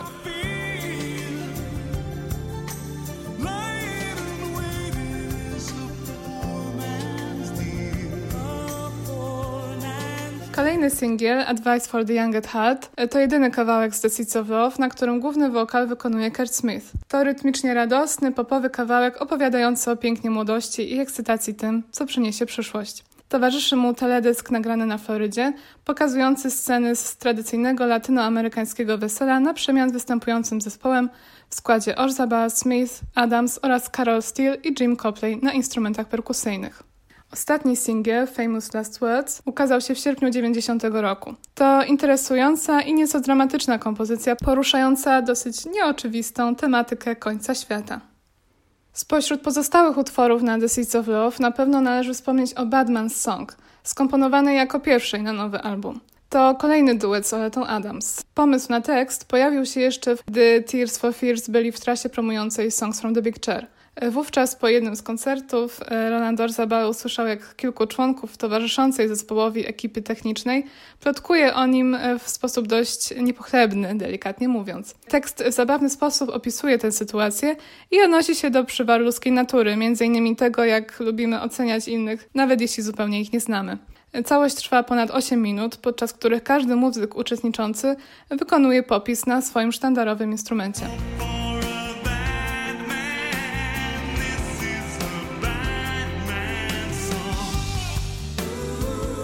Utwór jest utrzymany w klimacie bluesowym e, i został nagrany na żywo podczas jam session. W ten sam sposób zrealizowano m.in. e, piosenkę Year of the Knife, która jest znacznie cięższa brzmieniowo. Produkcja The Seeds of Love była kosztownym i wymagającym przedsięwzięciem. Dodatkowo utrudniał je konflikt, jaki po powrocie do studia po czterech latach przerwy wyniknął między Orzabalem i Smithem. E, Smith przechodził trudny okres w życiu, na krótko przed premierą albumu rozwiódł się z żoną, ponadto nie czuł się komfortowo z nowym kierunkiem rozwoju zespołu i wysokimi kosztami, jakie panowie musieli ponieść e, podczas produkcji albumu. Nie był również usatysfakcjonowany rolą, jaką miał odgrywać na trzeciej płycie. E, Sam śpiewał zaledwie jedną piosenkę. Orzabal natomiast miał żal do partnera za to, że ten nie angażuje się wystarczająco w proces twórczy i on sam musi realizować najtrudniejszą część pracy. Dystans między panami pogłębił się podczas trasy koncertowej. Generalnie była ona bardzo udana. Na scenie występowało jednocześnie 10 osób, w tym Oleta Adams. Cała trasa zaowocowała m.in. nagraniem koncertu z Santa Barbara, zatytułowanego Going to California, na kasety VHS. Mimo to Orzabal i Smith, jak sami przyznali w wywiadach, e, już wówczas nie potrafili z sobą rozmawiać, nie kłócąc się. W czerwcu 90 roku po raz ostatni wystąpili razem na festiwalu w Knebworth i jeszcze w tym samym roku Kurt Smith odszedł z zespołu, aby spróbować swoich sił jako artysta solowy. Nie odniósł jednak sukcesu. W tym samym czasie Roland Orzabal kontynuował tworzenie muzyki pod szyldem Tears for Fears. Nie zmieniło się wiele, ponieważ to przecież on sam do tej pory odpowiadał za wszystkie teksty i melodie. W 1992 roku, z okazji 10. rocznicy wydania debiutanckiego singla Pale Shelter, ukazała się składanka największych hitów pod tytułem Tears Roll Down. Promował ją nowy singiel o tym samym tytule. Rok później pojawi się czwarty studyjny album Tears for Fears, Elemental. Spora jego część jest poświęcona właśnie konfliktowi i rozstaniu z dawnym partnerem z duetu. Nie brakuje więc gorzkich momentów, ale niezmiennie zachowujących wysoki poziom. Muzycznie Elemental jest bardziej rockowy, ale nie pozbawione przebojowych, popowych melodii, z których Tears for Fears słyną do dziś. W 1995 roku swoją premierę miało kolejne wydawnictwo Raoul and the Kings of Spain, na którym Orzabal sięgnął do swoich hiszpańskich korzeni i jest to moim zdaniem jedna z najlepszych płyt w całej dyskografii zespołu. Bardzo polecam. Przesłuchajcie ją sobie. Jeśli lubicie szczęśliwe zakończenia, to ta historia też takie ma. W 2001 roku Orzabal i Smith ponownie połączyli swoje siły i trzy lata później wydali swój pierwszy wspólny album od ponad 15 lat. Everybody Loves a Happy Ending. Jak na razie ostatni. Pozostają jednak w dobrych relacjach, podobno nawet lepszych niż kiedykolwiek, a do pandemii regularnie koncertowali w oryginalnym składzie jako duet. To wszystko na dziś. Dziękuję bardzo za wysłuchanie. Mam nadzieję, że podoba Wam się formuła i tematyka mojego podcastu. Zapraszam Was na kolejny odcinek. Tymczasem zachęcam do słuchania The Seeds of Love, jak i całej dyskografii Tears for Fears, bo naprawdę warto. Do usłyszenia.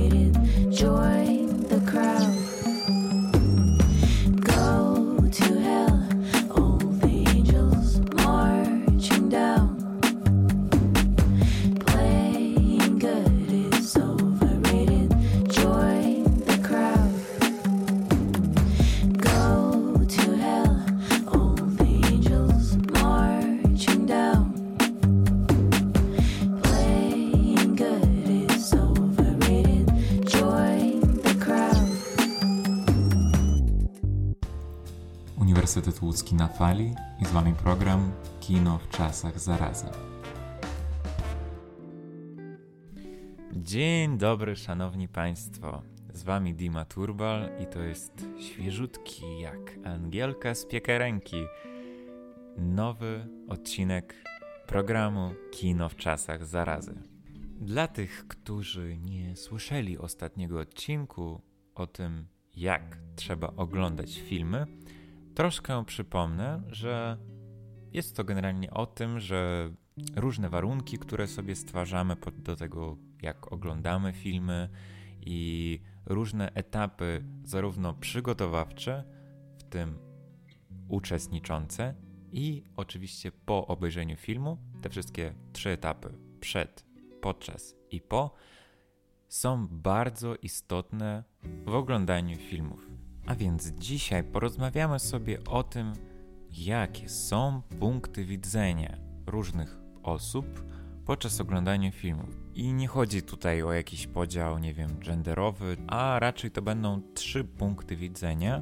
Pierwszy to będzie punkt widzenia takiego powszechnego widza. Drugi to będzie punkt widzenia może taki bardziej analityczny, pasjonata filmu, czy może filmoznawcy. A trzeci to będzie punkt widzenia twórcy, filmowca, czy nie wiem, reżysera, operatora, no generalnie osoby, która ma jakoś do czynienia z produkcją filmów. Mówiąc tak w skrócie o sobie, powiem, że przeszedłem chyba całe te trzy stadie bycia widzem. Na początku, no, zanim generalnie zdecydowałem się na to, żeby pójść tutaj na Uniwersytet Łódzki na filmoznawstwo, to chodziłem sobie do szkoły, lubiłem oglądać filmy. W ogóle pamiętam, że pierwszy film, który obejrzałem, który tak mi przynajmniej e, wdarł się w pamięć, to był film animowany Madagaskar. I bardzo dobrze pamiętam, jak chodziliśmy tam z ojcem i ta zabawa generalnie była niesamowita, sprawiło mi to mnóstwo frajdy i to było naprawdę jeden z naj, najwspanialszych, że tak powiem, filmów z mojego dzieciństwa. I to oczywiście był pierwszy film, który obejrzałem w kinie, a nie taki pierwszy, pierwszy. Otóż po tym, jak e, skończyło się moje dzieciństwo, tak to tragicznie zabrzmiało, właśnie zainteresowałem się filmem, będąc nastolatkiem, zajmowałem się fotografią i pomyślałem, że no, chciałbym zostać operatorem. I w tym momencie mój punkt widzenia zaczął zmieniać się w punkt widzenia no, pasjonata filmu, jeszcze nie filmoznawcy, to, to teraz aspiruję do filmoznawcy, a wtedy jeszcze byłem takim cwaniaczkiem, który marzy o tym, żeby być w świecie filmu. Generalnie podejście widza do filmu, takiego widza oczywiście powszechnego, jest bardzo proste, moim zdaniem. Polega ono na tym, czy film się podoba, czy nie podoba. I generalnie tak jest ze wszystkim, do, do czego mamy do dotoczenia. I nie zawsze musimy się zastanawiać, a dlaczego mi się to podoba, a dlaczego nie podoba, dlaczego coś chcę bardziej, a dlaczego czegoś nienawidzę po prostu. Warto pamiętać, że film to jest przede wszystkim forma rozrywki, która nie tylko ogranicza się zastawką otwierającą i końcowymi napisami, ale też całym tym doświadczeniem, które otrzymujemy, jak idziemy do multiplexu obok nas, albo nawet do jakiegoś małego kina studyjnego. No bo pierwsze, co nas zazwyczaj uderza przy wejściu do kina, to jest ten taki ciężki smród popcornu i długie, długie kolejki do kasy biletowej. To wszystko składa się na to doświadczenie, które otrzymujemy w kinie. I na końcu widz zostaje po prostu z takim wyborem, czy ten film się spodobał, czy nie. Czy ten film go zainspirował do czegoś, że ten film jakoś go, nie wiem, dał mu jakiegoś kopa i powiedział: No, stary, dawaj, wszystko jest wspaniale i życie jest piękne. Albo po filmie ma się depresję w ciągu trzech dni. Tak też bywa. Taki widz powszechny najczęściej nie będzie posługiwał się specyficzną terminologią, e, języka filmu, czy jakoś dogłębnie analizować wątki, czy poszczególne aspekty filmu. Więc generalnie możemy nazwać to pierwszym wrażeniem i wszystkimi aspektami, które z tego się wyłaniają. Następna kategoria widzów to już są widzowie, no, tacy bardziej zaawansowani, bym powiedział. Czy to może po prostu jest pasjonata filmu, który, nie wiem, uwielbia kinematografię albo repertuar jakiegoś poszczególnego kraju, czy może, czy może filmografię jakiegoś wybranego twórcy. Albo to jest kulturoznawca czy filmoznawca, który podchodzi do tego bardziej zawodowo, który spędził dużo czasu na naukę różnych dziedzin filmu czy różnych aspektów z nim związanych, no i potrafi podejść do tego dzieła, przemysłu kulturowego w sposób taki naukowy. Otóż, gdy filmoznawca czy pasjonata filmu idzie do kina i ogląda jakąś nową rzecz, to ta opinia na końcu po, po seansie już nie będzie tylko ograniczała się tym pierwszym wrażeniem, czy odłaniem się do jakichś tam emocji, inspiracji, etc. Bo ta opinia będzie opierała się na różnych aspektach analizy filmu. Czy to jest obraz, czy to jest właśnie film, który ma jakąś szczegółową stylistykę wizualną, która po prostu zachwyca, jak na przykład 1917, że ogląda się film jakby był kręcony w jednym ujęciu i no oczywiście nie trzeba być filmoznawcą, żeby, żeby to zauważyć, ale wgłębiając się w ten, w ten wątek, to porównanie może z innymi filmami, yy, odwołanie się do jakichś starszych dzieł, do generalnie takiej tendencji jednego ujęcia w filmie, to już będzie może bardziej cechowało filmoznawcę. Czy to na przykład będzie odwołanie się do scenografii, do ścieżki dźwiękowej, do struktury scenariuszowej nawet. To już będą po prostu różne aspekty, do których e, taka osoba będzie się odwoływać i nie będzie to po prostu się ograniczało, czy mi się spodobało, czy nie.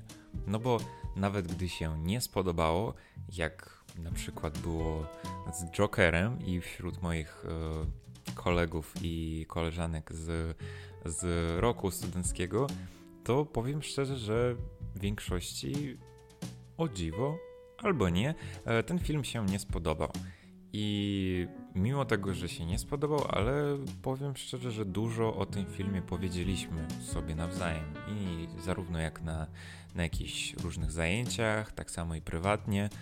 Ale staramy się to robić, ponieważ uczymy się analizować filmy i to musimy analizować filmy, które nam się nie zawsze podobają. To w żaden sposób nie oznacza, że filmy oglądamy tylko po to, żeby je analizować i nie czerpiemy żadnej frajdy z filmu.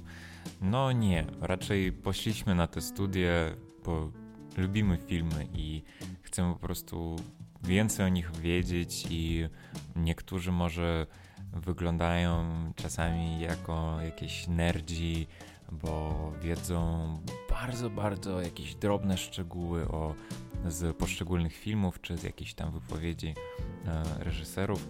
Natomiast nadal to wyróżnia e, tę grupę widzów, ponieważ film dla nich jest nie tylko rozrywką, ale też taką ucztą dla umysłu.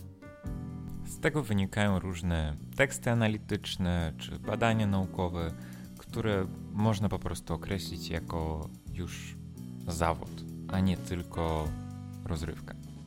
Podchodzimy już do ostatniego etapu naszego odcinku i to są widzowie twórcy. Ci, którzy dołożyli rękę do końcowego efektu filmu, którzy trzymali tyczkę całą noc na planie, którzy zajmowali się światłem, czy dekoracją, czy czymkolwiek to, co wpłynęło na obraz końcowy. I bardzo ciekawy przykład twórcy, który ogląda własny film, jest pokazany w filmie pewnego razu w Hollywood, gdzie Margot Robbie wchodzi do kina jakiegoś malutkiego kina i po prostu idzie na seans filmu, w którym sama zagrała. I jak ona się cieszy z tego, jak inni widzowie reagują na to. Ona oczywiście próbuje się wczuć w tę skórę właśnie takiego zwykłego widza, który po prostu reaguje na ten film tak może trochę tak jako dziecko, nie wiem, z takim mm, bez żadnych tam myśli z tyłu głowy, po prostu odbiera to tak, jak to jest na, na ekranie. Bez tam żadnych myśli, o ja tu tam wyglądam w taki sposób, a tutaj lepiej, gorzej. I ona, mimo tego, że może nie do końca jej udaje się, że tak powiem, wczuć się w tego po, po zwykłego widza, to ona i tak czerpie frajdę z tego, że po prostu znajduje się w tym otoczeniu tych widzów. Ona czuje ich mm, wrażenia, ona czuje ich interakcje z ekranem, jak oni się śmieją, ona śmieje się z nimi i to całe wrażenie, które oczywiście jest w teatrze jeszcze bardziej wyeksponowane, gdzie widz bezpośrednio ma wpływ na to, co się dzieje na scenie, kiedy jest ta interakcja pomiędzy aktorem właśnie a widzem.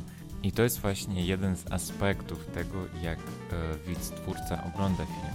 Ponieważ druga jego część jest właśnie, jak też wracając do e, Margot Robbie, kiedy oglądamy film i powiem też z troszkę własnego doświadczenia, kiedy też e, byłem przy różnych realizacjach filmów, różnych pionach, czy to pion operatorski, z- związany coś ze scenografią, nie tak ważne, ale kiedy coś tak naprawdę troszeczkę coś dołożyłeś do tego filmu, że byłeś podczas kręcenia jakichś scen, tam pomagałeś ustawić światło i bardzo ci jest ciekawie, jak to będzie na końcu wyglądało, to masz pewien taki sentyment do, do tego filmu, co właśnie odróżnia znowuż twórcę od tych pierwszych dwóch kategorii widzów, to że twórca jednak ma pewien sentyment do własnego dzieła.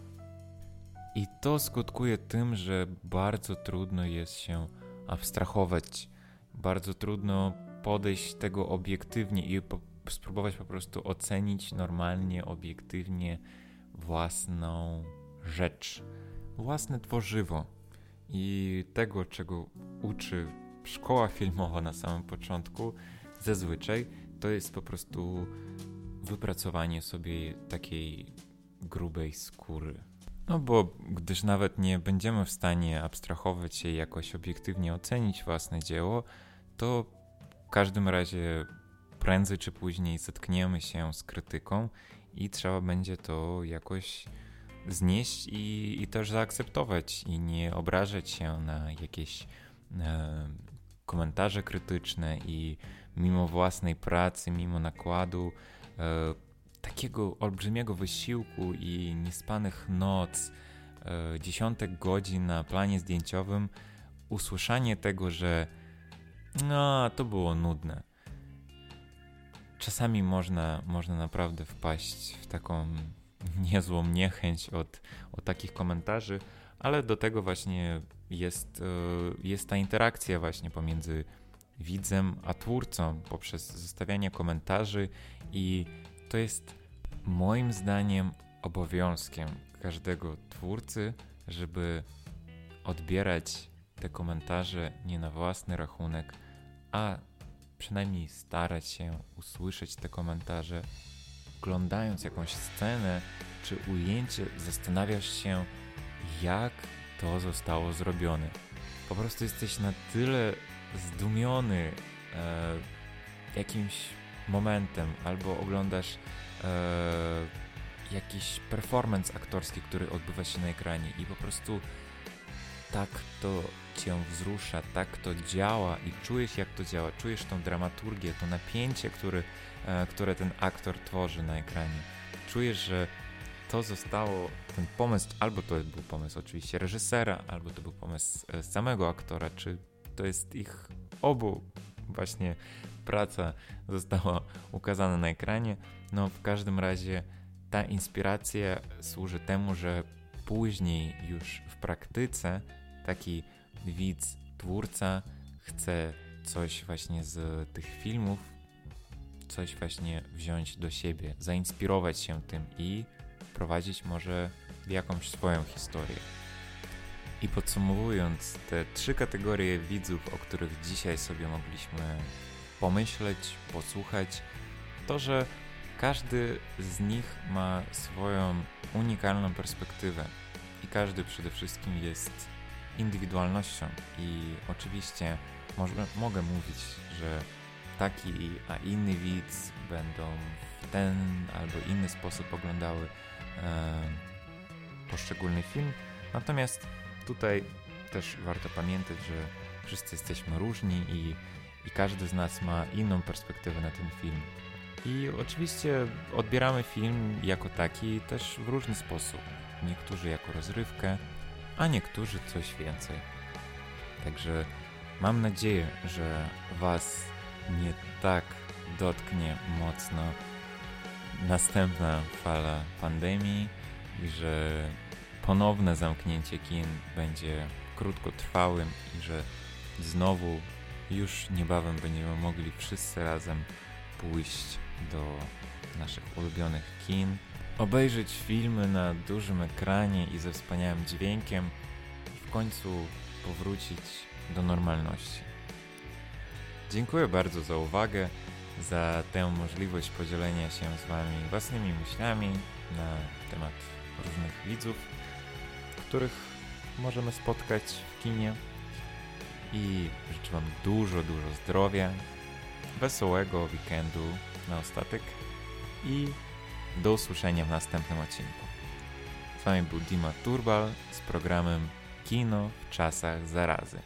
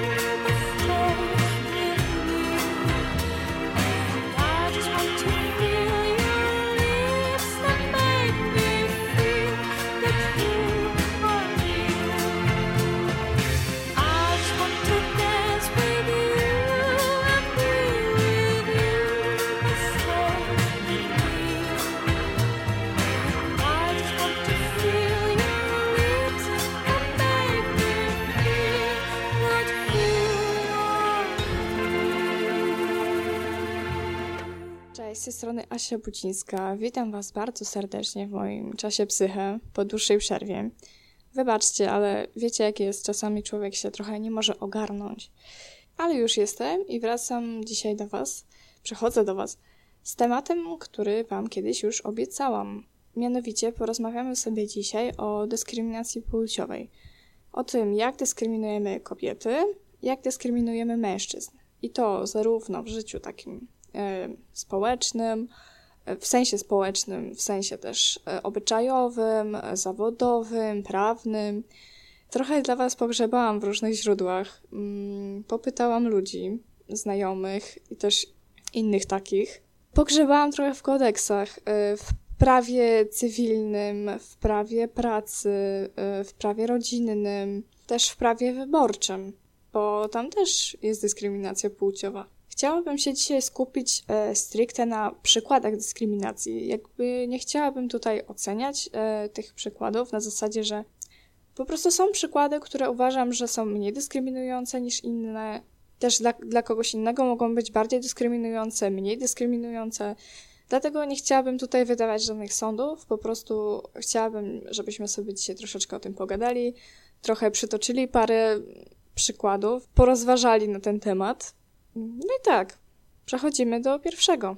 E, dobra, no to najpierw wyjdziemy z takiego bardzo grząskiego moim zdaniem tematu, czyli e, prawo pracy, gdzie mówi się, że dyskryminowane są kobiety. I mm, dlaczego tak się dzieje? Po pierwsze, e, dużo się mówi o nierównych płacach kobiet. I troszeczkę poczytałam na ten temat. I to nie do końca tak wygląda, że kobiety zarabiają mniej za to samo stanowisko, za tą samą pracę.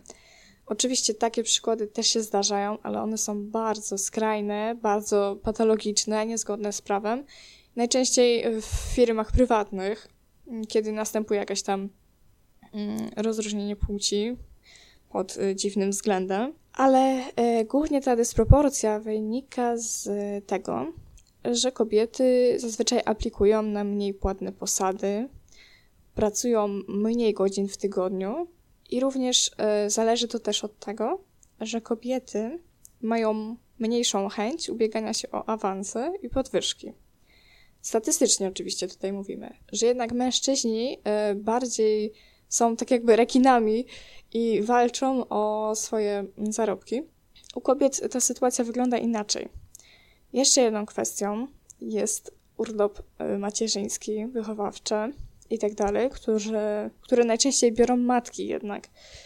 Oczywiście ojcom też jakieś tam urlopy przysługują, ale tutaj pracodawca zazwyczaj ma na uwadze, że zatrudniając pracownicę, być może będzie musiał zaakceptować to, że pójdzie ona na urlop właśnie dla swojego dziecka, co nie jest dla niego zbyt korzystne. Więc tutaj właśnie następuje e, dyskryminacja płciowa, jeżeli chodzi o stanowiska pracy. Też statystycznie więcej na, jest mężczyzn na wyższych stanowiskach pracy, ale wynika to głównie z męskich cech, niekoniecznie z tego, że kobiety są jakoś tam dyskryminowane. Chociaż oczywiście to się zdarza. Nieraz się mówi, że baba kierownikiem, wszyscy to znamy, prawda? Dlatego jakby reasumując, widzimy, że w sektorze, w sektorze, w dziedzinie pracy e, jak najbardziej dyskryminacja płciowa występuje, ale, ale dyskryminacja w życiu zawodowym nie dotyczy tylko kobiet, ponieważ tu już bardziej taki obyczajowy może, obyczajowa może dyskryminacja na zasadzie e, dzielenia zawodów na damskie i męskie. Często się słyszy, że jak facet jest fryzjerem, to gej i baba, prawda? A kiedy kobieta jeździ na ciężarówce, to też słyszę takie, ty na ciężarówce baba na ciężarówce, przecież to facet powinien robić, a nie ty. Nie masz siły, nie masz sprawności, nie umie, baby nie umieją jeździć samochodem. E, na szczęście to już troszeczkę odchodzi do lamusa, troszeczkę zmienia się to podejście y, takie społeczne do tych um, właśnie zawodów. Jednak nadal y, budzi to pewne kontrowersje, kiedy właśnie y, kobieta czy mężczyzna zajmuje się czymś, co jest przypisane do odmiennej płci. I to spotykamy tak naprawdę na każdym kroku nawet zawody, które tak naprawdę są unisex, moglibyśmy powiedzieć, zawsze się znajdzie ktoś, kto stwierdzi, że no jest bardziej y, dla jednego czy dla drugiego. Rozmawiałam też y, z koleżankami, zapytałam y, moje koleżanki, kiedy jako kobiety poczuły się zdyskryminowane kiedyś. I y, jedna z nich odpowiedziała, y, podobnie jak do zawodów, tylko że w sporcie.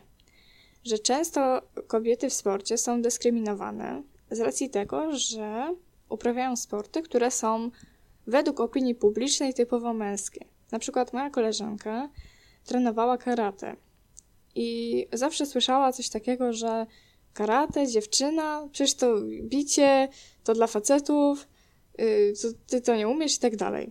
Są to jak najbardziej czyste przykłady z życia, które pokazują, że ta dyskryminacja na co dzień nas dotyczy. Ale to nie jest tylko tak, że dziewczyny w sporcie, bo też chłopcy w sporcie. Kiedy mężczyzna e, uprawia balet, to już nie powiem, co słyszę na swój temat. A faceci to robią, wykonują i dobrze im idzie. Byłam e, w tamtym roku, jeszcze przed pandemią, na takim pięknym balecie e, Greg Sorba w Łodzi, w teatrze. I tam przede wszystkim mężczyźni w tym balecie tańczyli. No bo Greg Zorba to bardziej e, o mężczyznach jednak sztuka. I powiem wam, że naprawdę jakby ja nie rozumiem takich komentarzy, ponieważ e, mężczyźni jak najbardziej odnajdują się w tym zawodzie. Też on wymaga od nich bardzo dużo pracy, poświęcenia, przygotowania, e, potu i są nadal niedoceniani artyści baletowi.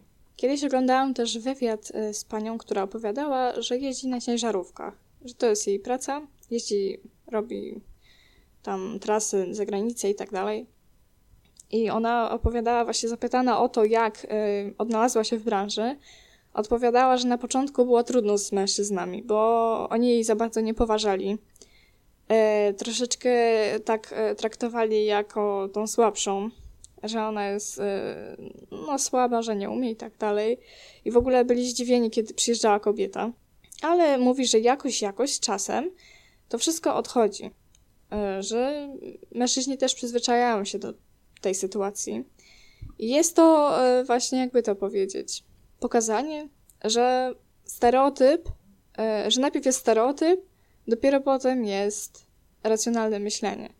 Chciałam też dzisiaj, e, dzisiaj wyraźnie zaznaczyć, że bardzo dużo się mówi o dyskryminacji kobiet, a tak jakoś mało o dyskryminacji mężczyzn. Tak jakby ona nie istniała, jakby faceci zajmowali cały świat i tak dalej. A jest to nieprawda, ponieważ mężczyźni bardzo często są dyskryminowani nawet w prawie.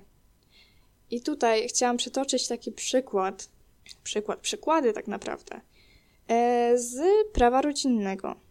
Ponieważ e, wyobraźmy sobie sytuację, że jest małżeństwo, tak? E, mężczyzna i kobieta, którzy się rozwodzą. Mają, mają dziecko i się rozwodzą.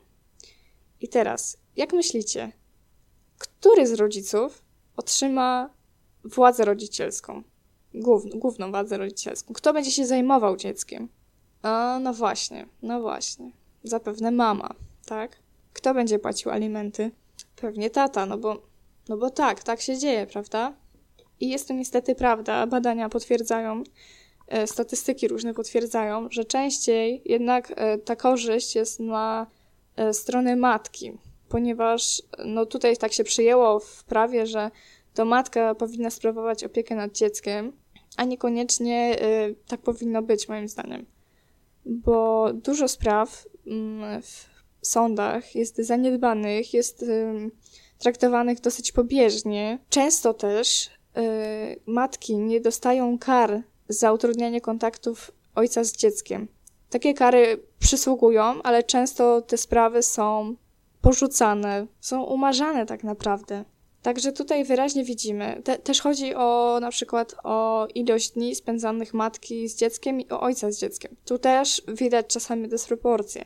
E, dlatego e, tutaj wyraźnie widać, że następuje dyskryminacja mężczyzn, ponieważ ojciec tak samo powinien zajmować się dzieckiem jak matka. Im obojgu przysługują identyczne prawa rodzicielskie. Ale to jeszcze nie koniec dyskryminacji mężczyzn, bo E, znajdziemy ją również w prawie emerytalnym, tak. W prawie emerytalnym, które, no, ma, słyszałam, że ma się zmienić, ale też nie na jakoś super lepsze. Oczywiście, wszyscy wiemy. 60 lat dla kobiet i 65 lat dla mężczyzn. Dysproporcja aż 5 lat w stosunku między płciami. Niektórzy to tłumaczą tym, że mężczyzna, no wiadomo, że kobieta zajmuje się dziećmi, że no i takie tam, takie tam, takie tam, to wszyscy wiemy. Ale y, też miałam tutaj nie mówić, co uważam, ale myślę, że jest to dyskryminacja mężczyzn. Mężczyzn. I to taka jawna, ponieważ aż 5 lat różnicy, no nie bardzo. Szczególnie, że ludzie też mają różny e, poziom zdrowia, różny poziom e, też, różne też przepracowane lata e, pracy. Także, no powiedziałabym, że to dosyć śliska sprawa i powinno się tym jakoś tam zająć, moim zdaniem. Ale tak, tutaj autentycznie widzimy przykład dyskryminacji mężczyzn i to jawny. Jeżeli zostajemy jeszcze w tych e, prawnych sprawach, to ja chciałabym powiedzieć o listach wyborczych. Bo nie wiem, czy e, wielu z Was zdaje sobie sprawę. Na pewno myślę, że osoby, które chodziły na fakultet z WOS-u mogą o tym wiedzieć. Ale tak myślę, że ludzie o tym nie wiedzą. O tak zwanej ustawie kwotowej, która zakłada, e, to znaczy ona ma jakby na celu równość płci podczas wyborów. I ona zakłada, że na liście wyborczej ma się znaleźć 30% kobiet, 35% kobiet, przepraszam, i 35% mężczyzn. No właśnie, i tu się zaczyna zabawa, ponieważ tak naprawdę tutaj rozpatrujemy kandydata w pewnym sensie pod względem jego płci. Czyli e, tak naprawdę płeć jest głównym kryterium, e, może nie głównym, ale jednym z kryterium dostania się na listę wyborczą. I teraz możemy sobie zadać pytanie, czy nie jest to przypadkiem dyskryminacja płciowa? Ponieważ e, tutaj zarówno mężczyzn i kobiet ma być mm, tyle samo procent, ale, ale, gdyby na przykład, nie wiem, mężczyzn było 30, a kobiet więcej, to czy to nie byłoby tak samo dobrze? Bo tak naprawdę teraz e, kandydatów rozpatrujemy pod względem płci. Jakby nie było. Ja rozumiem, że jest e, równość i tak dalej, ale to jest niestety nierówność. Ponieważ może na przykład więcej mężczyzn chciałoby wziąć udział w wyborach, albo więcej kobiet. O tym też rozmawiałam e, z moją nauczycielką na WOSie w szkole średniej. Ona też była troszeczkę y, tą ustawą y, zniesmaczona. Też o, o niej y, dużo mówiła, że jej zdaniem jest to niesprawiedliwe. Moim też. Ale to już zostawiam tutaj do Waszej opinii, bo wiele jest argumentów za tą ustawą. Między innymi właśnie, że, zachowuje, że zachowujemy jakąś tam równość w parlamencie i też wzrosła, e, wzrósł procent e, kobiet biorących udział w polityce. Ale czy to dobrze? No tak średnio. Średnio biorąc pod uwagę, że to jest e, odsuwanie zarazem mężczyzn, tak? Zawsze tam, gdzie dajemy więcej przywilejów jednym, odbieramy przywileje innym. I tutaj czasami ciężko znaleźć taki kompromis między mm, dyskryminacją, a brakiem dyskryminacji, ale y, uważam, że takie rozwiązania no, no nie są zbyt korzystne i wymagają przemyślenia. Teraz porozmawiamy trochę o kalendarzu, bo w kalendarzu, jak moje koleżanki słusznie zauważyły, też jest dyskryminacja. Y, ktoś może powiedzieć, że jest to dyskryminacja, ktoś może powiedzieć, że no tak średnio, e, nie bardzo, no tak, mm, no ja się nie wypowiadam na ten temat, ponieważ e, też dużo mężczyzn powiedziało, że oni święta mężczyzn, chłopaków nie za bardzo nie respektują. Że dla nich to święto jest trochę głupie. Ale jest. I uwaga. E, jest główne święto kobiet 8 marca, kiedy tym kobietom składamy prezenty, życzenia. Jest to takie, e, powiedziałabym, że dosyć huczne święto, a Dzień Mężczyzny jest tutaj 10 marca, tutaj Dzień Chłopaka jest 30 września, takie to jest trochę rozwarstwione, takie nie wiadomo co, nie wiadomo kiedy i co to chłopakom się daje prezenty, czy się im tylko składa życzenia, czy co się robi, nie wiadomo. I tutaj yy, niektórzy to uważają za dyskryminację, niektórzy nie. Ja tylko sygnalizuję, że coś takiego jest. Ale yy, chciałam też wspomnieć, że święto kobiet ma też swoją taką głębszą genezę, mm, ponieważ tym dniu też świętujemy wyjście kobiet z patriarchatu, z takiego y, nacisku mężczyzn. E, To jest też święto walki o swoje prawa dla kobiet, więc ono też ma jakieś tam głębsze przesłanie. Dlatego też myślę, że jest hucznie obchodzone. No ale to już pozostawiam jakby do, do Waszej opinii. Oczywiście też już nie będę nawet, mm, znaczy wspominam, ale nie chciałabym też się tak wdrażać e, w takie obyczajowe dyskryminacje, typu, że kobieta do garów, e, że facet nie, nie płacz, bo jesteś facet, co ty, co ty baba, że płaczesz. Takie obyczajowe dyskryminacje e, właśnie mm, też na tle seksualnym, ponieważ często się mówi, że kobiety dostały awans przez łóżko. To też się zdarza, albo rzeczywiście tak się dzieje. No, tak się dzieje, no nie oszukujmy się. I jest to dyskryminacja mężczyzn, którzy mm, mają tutaj, że tak powiem, słabsze szanse na tym polu. Dyskryminacją obyczajową jest też to, że nie powinno się być kobiet. A jak się uderzy mężczyznę, to jest to oczywiście, no, słabe, ale wtedy, no, dziewczyna, która daliście chłopakowi, no nie jest jakimś tam męs męską bokserką, prawda? A facet, który uderzy swoją dziewczynę, no, ma, że tak powiem, przekichane. Mam jeszcze przygotowane kilka takich zagadnień, które trochę bym chyba chciała rozwinąć, bo będziemy rozmawiać o kobietach w kościele i o kobietach w nauce. Dlatego tutaj e, chciałabym zrobić przerwę e, muzyczną i wrócę do Was później.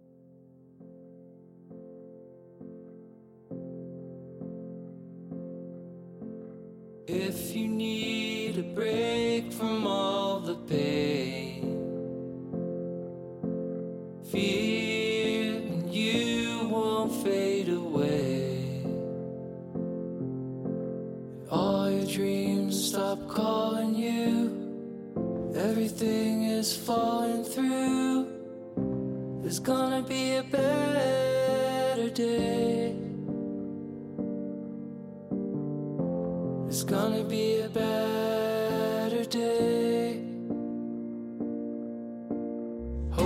Is what we have, and yeah, it's hard.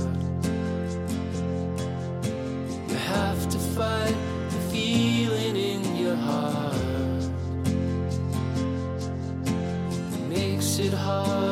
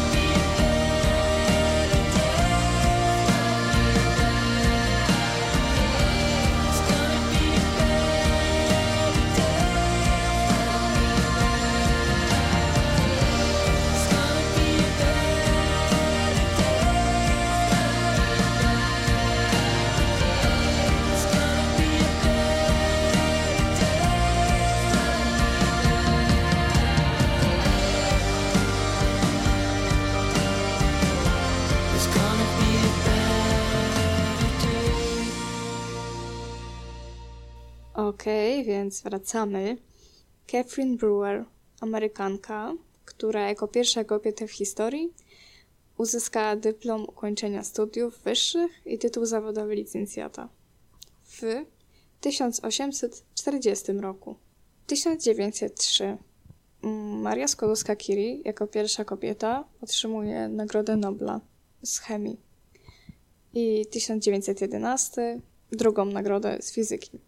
Jak sami słyszymy, są to już daty, które e, powiedziałabym, że są daleko posunięte w historii w ogóle nauki, że w tych latach tak naprawdę mężczyźni już byli, że tak powiem, w kwiecie e, prowadzenia nauk, e, też uczelni wyższych, bo tak naprawdę na wiek XIX i początek wieku XX na początek datujemy bardzo dużo odkryć e, naukowych, wszelakich, z dziedzin e, nauk ścisłych, ale również z dziedzin humanistycznych. I sami tutaj już widzimy straszną dysproporcję pomiędzy mm, płciami, tak? Kobiety tak naprawdę e, były, powiedzielibyśmy, olbrzymio dyskryminowane e, w dziedzinie nauki. Szperając trochę w internecie, znalazłam informację o tym, że kobiety już dawniej uczyły się w szkołach, uczyły nawet same w szkołach, ale głównie to były szkółki dla dziewcząt, takie, no nie były to na pewno uczelnie wyższe. Moja koleżanka zauważyła też coś takiego, że bardzo dużo y, kobiet jest nauczycielkami. Nie tyle co mężczyzn. I ktoś może powiedzieć, no tak, bo kobiety dogadują się z dziećmi najlepiej. Okej, ale wydaje mi się, że jest to też e, troszeczkę inna sprawa.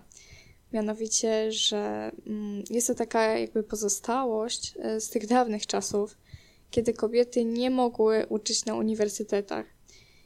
I wydaje nam się, że większość kobiet wybrała tą ścieżkę nauczycielską. I właśnie stąd y, jest taka pozostałość, że głównie kobiety uczą dzieci w szkołach. Ale to jest tylko takie założenie. Myślę, że ma sens, że się z nim zgodzicie, ale nie mm, potwierdzam tego, bo nie znalazłam takich źródeł.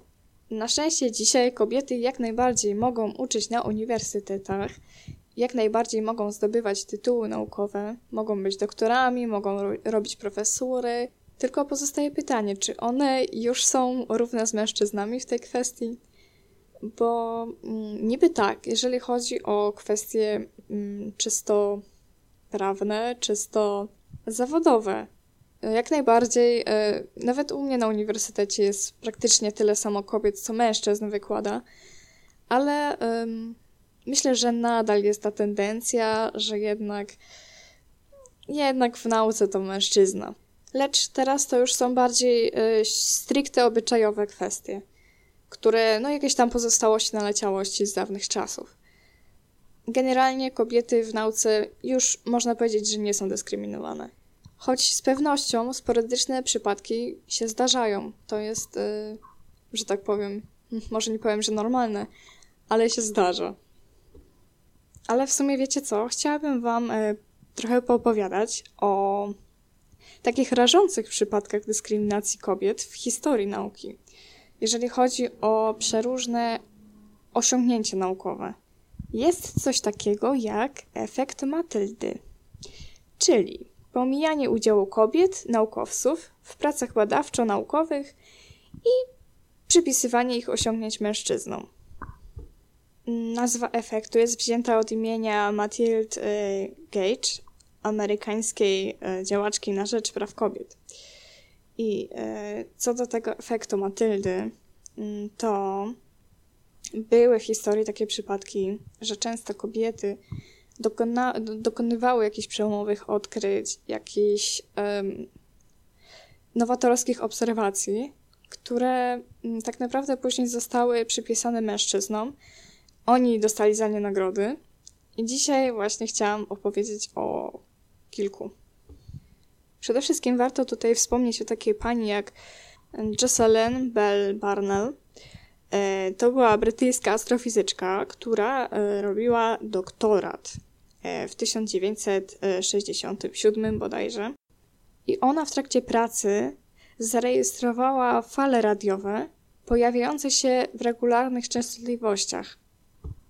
miała swojego opiekuna, Antonego Hewisha, któremu pokazała to odkrycie. I tak naprawdę mm, okazało się, e, po wykluczeniu różnych innych możliwości, okazało się, że kobieta zarejestrowała pulsary, czyli gwiazdy neutronowe, bardzo szybko obracające się w kosmosie, takie obiekty. I e, w 1974 roku e, za to osiągnięcie została przyznana Nagroda Nobla. Ale, ale mm, dostał ją wprawdzie Anton Hewish i, i taki pan jak Martin Ryle. A pani Barnell nie dostała Nagrody Nobla. I to był wielki taki, powiedzmy, że skandal, że dużo osób się nie zgadzało z tym werdyktem. Dużo osób y, żądało, żeby pani Barnell dostała tego, tą nagrodę.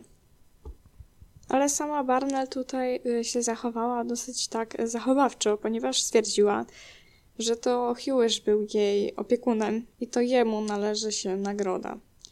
No cóż, kolejną kobietą pominiętą w odkryciach naukowych jest pani Rosalind Franklin, która, biofizyczka, która pracowała nad e, stworzeniem modelu DNA. Tak, e, tak naprawdę dzięki jej badaniom pan James Watson i Francis Crick mogli opracować model helisy DNA, za który dostali Nagrodę Nobla. Pani Rosalind e, niestety zmarła przed tym wydarzeniem, ale jej również należałaby się ta nagroda. Niestety została pominięta. I tutaj naprawdę było róż, dużo różnych przykładów, i to od zarania dziejów. Możecie sobie poszukać po prostu na Wikipedii na ten temat, bo tu są historie różnych kobiet. Na przykład pani Mary Whiton Calkins, która, której Uniwersytet Harvarda odmówił nadania tytułu doktora z racji tego, że była kobietą. Ale pomijając ten fakt, że kobiety nie zostały nagrodzone, to nadal trzeba przyznać, że jak najbardziej miały wpływ na naukę. Mają do tej pory, ale, ale z racji, że jest to czas psyche i ja studiuję psychologię, więc y, odezwę się też na temat historii psychologii jako nauki, y, która jest bardzo krótka, bo rozpoczęła się w 1000, oficjalna historia psychologii rozpoczęła się w 1879 roku, kiedy to pan Wilhelm Wundt założył e, swoje laboratorium psychologiczne na Uniwersytecie Lipskim. E, no i tak, jak widzimy, e, psychologia jako nauka ma bardzo krótką historię, ale trochę nie znajdziemy w niej kobiet, wam powiem. Do pewnego momentu oczywiście. Tak do powiedzmy XX wieku i to takie, no, blisko drugiej połowy. Usłyszymy w historii psychologii takie nazwiska jak właśnie Wundt, jak Freud, jak Pawłow, jak Skinner, Jung i tak dalej, i tak dalej. A gdzie kobiety? Nie ma. E, miały bardzo mało do powiedzenia w tej kwestii. W ogóle za bardzo nie były poważane e, w tej dziedzinie.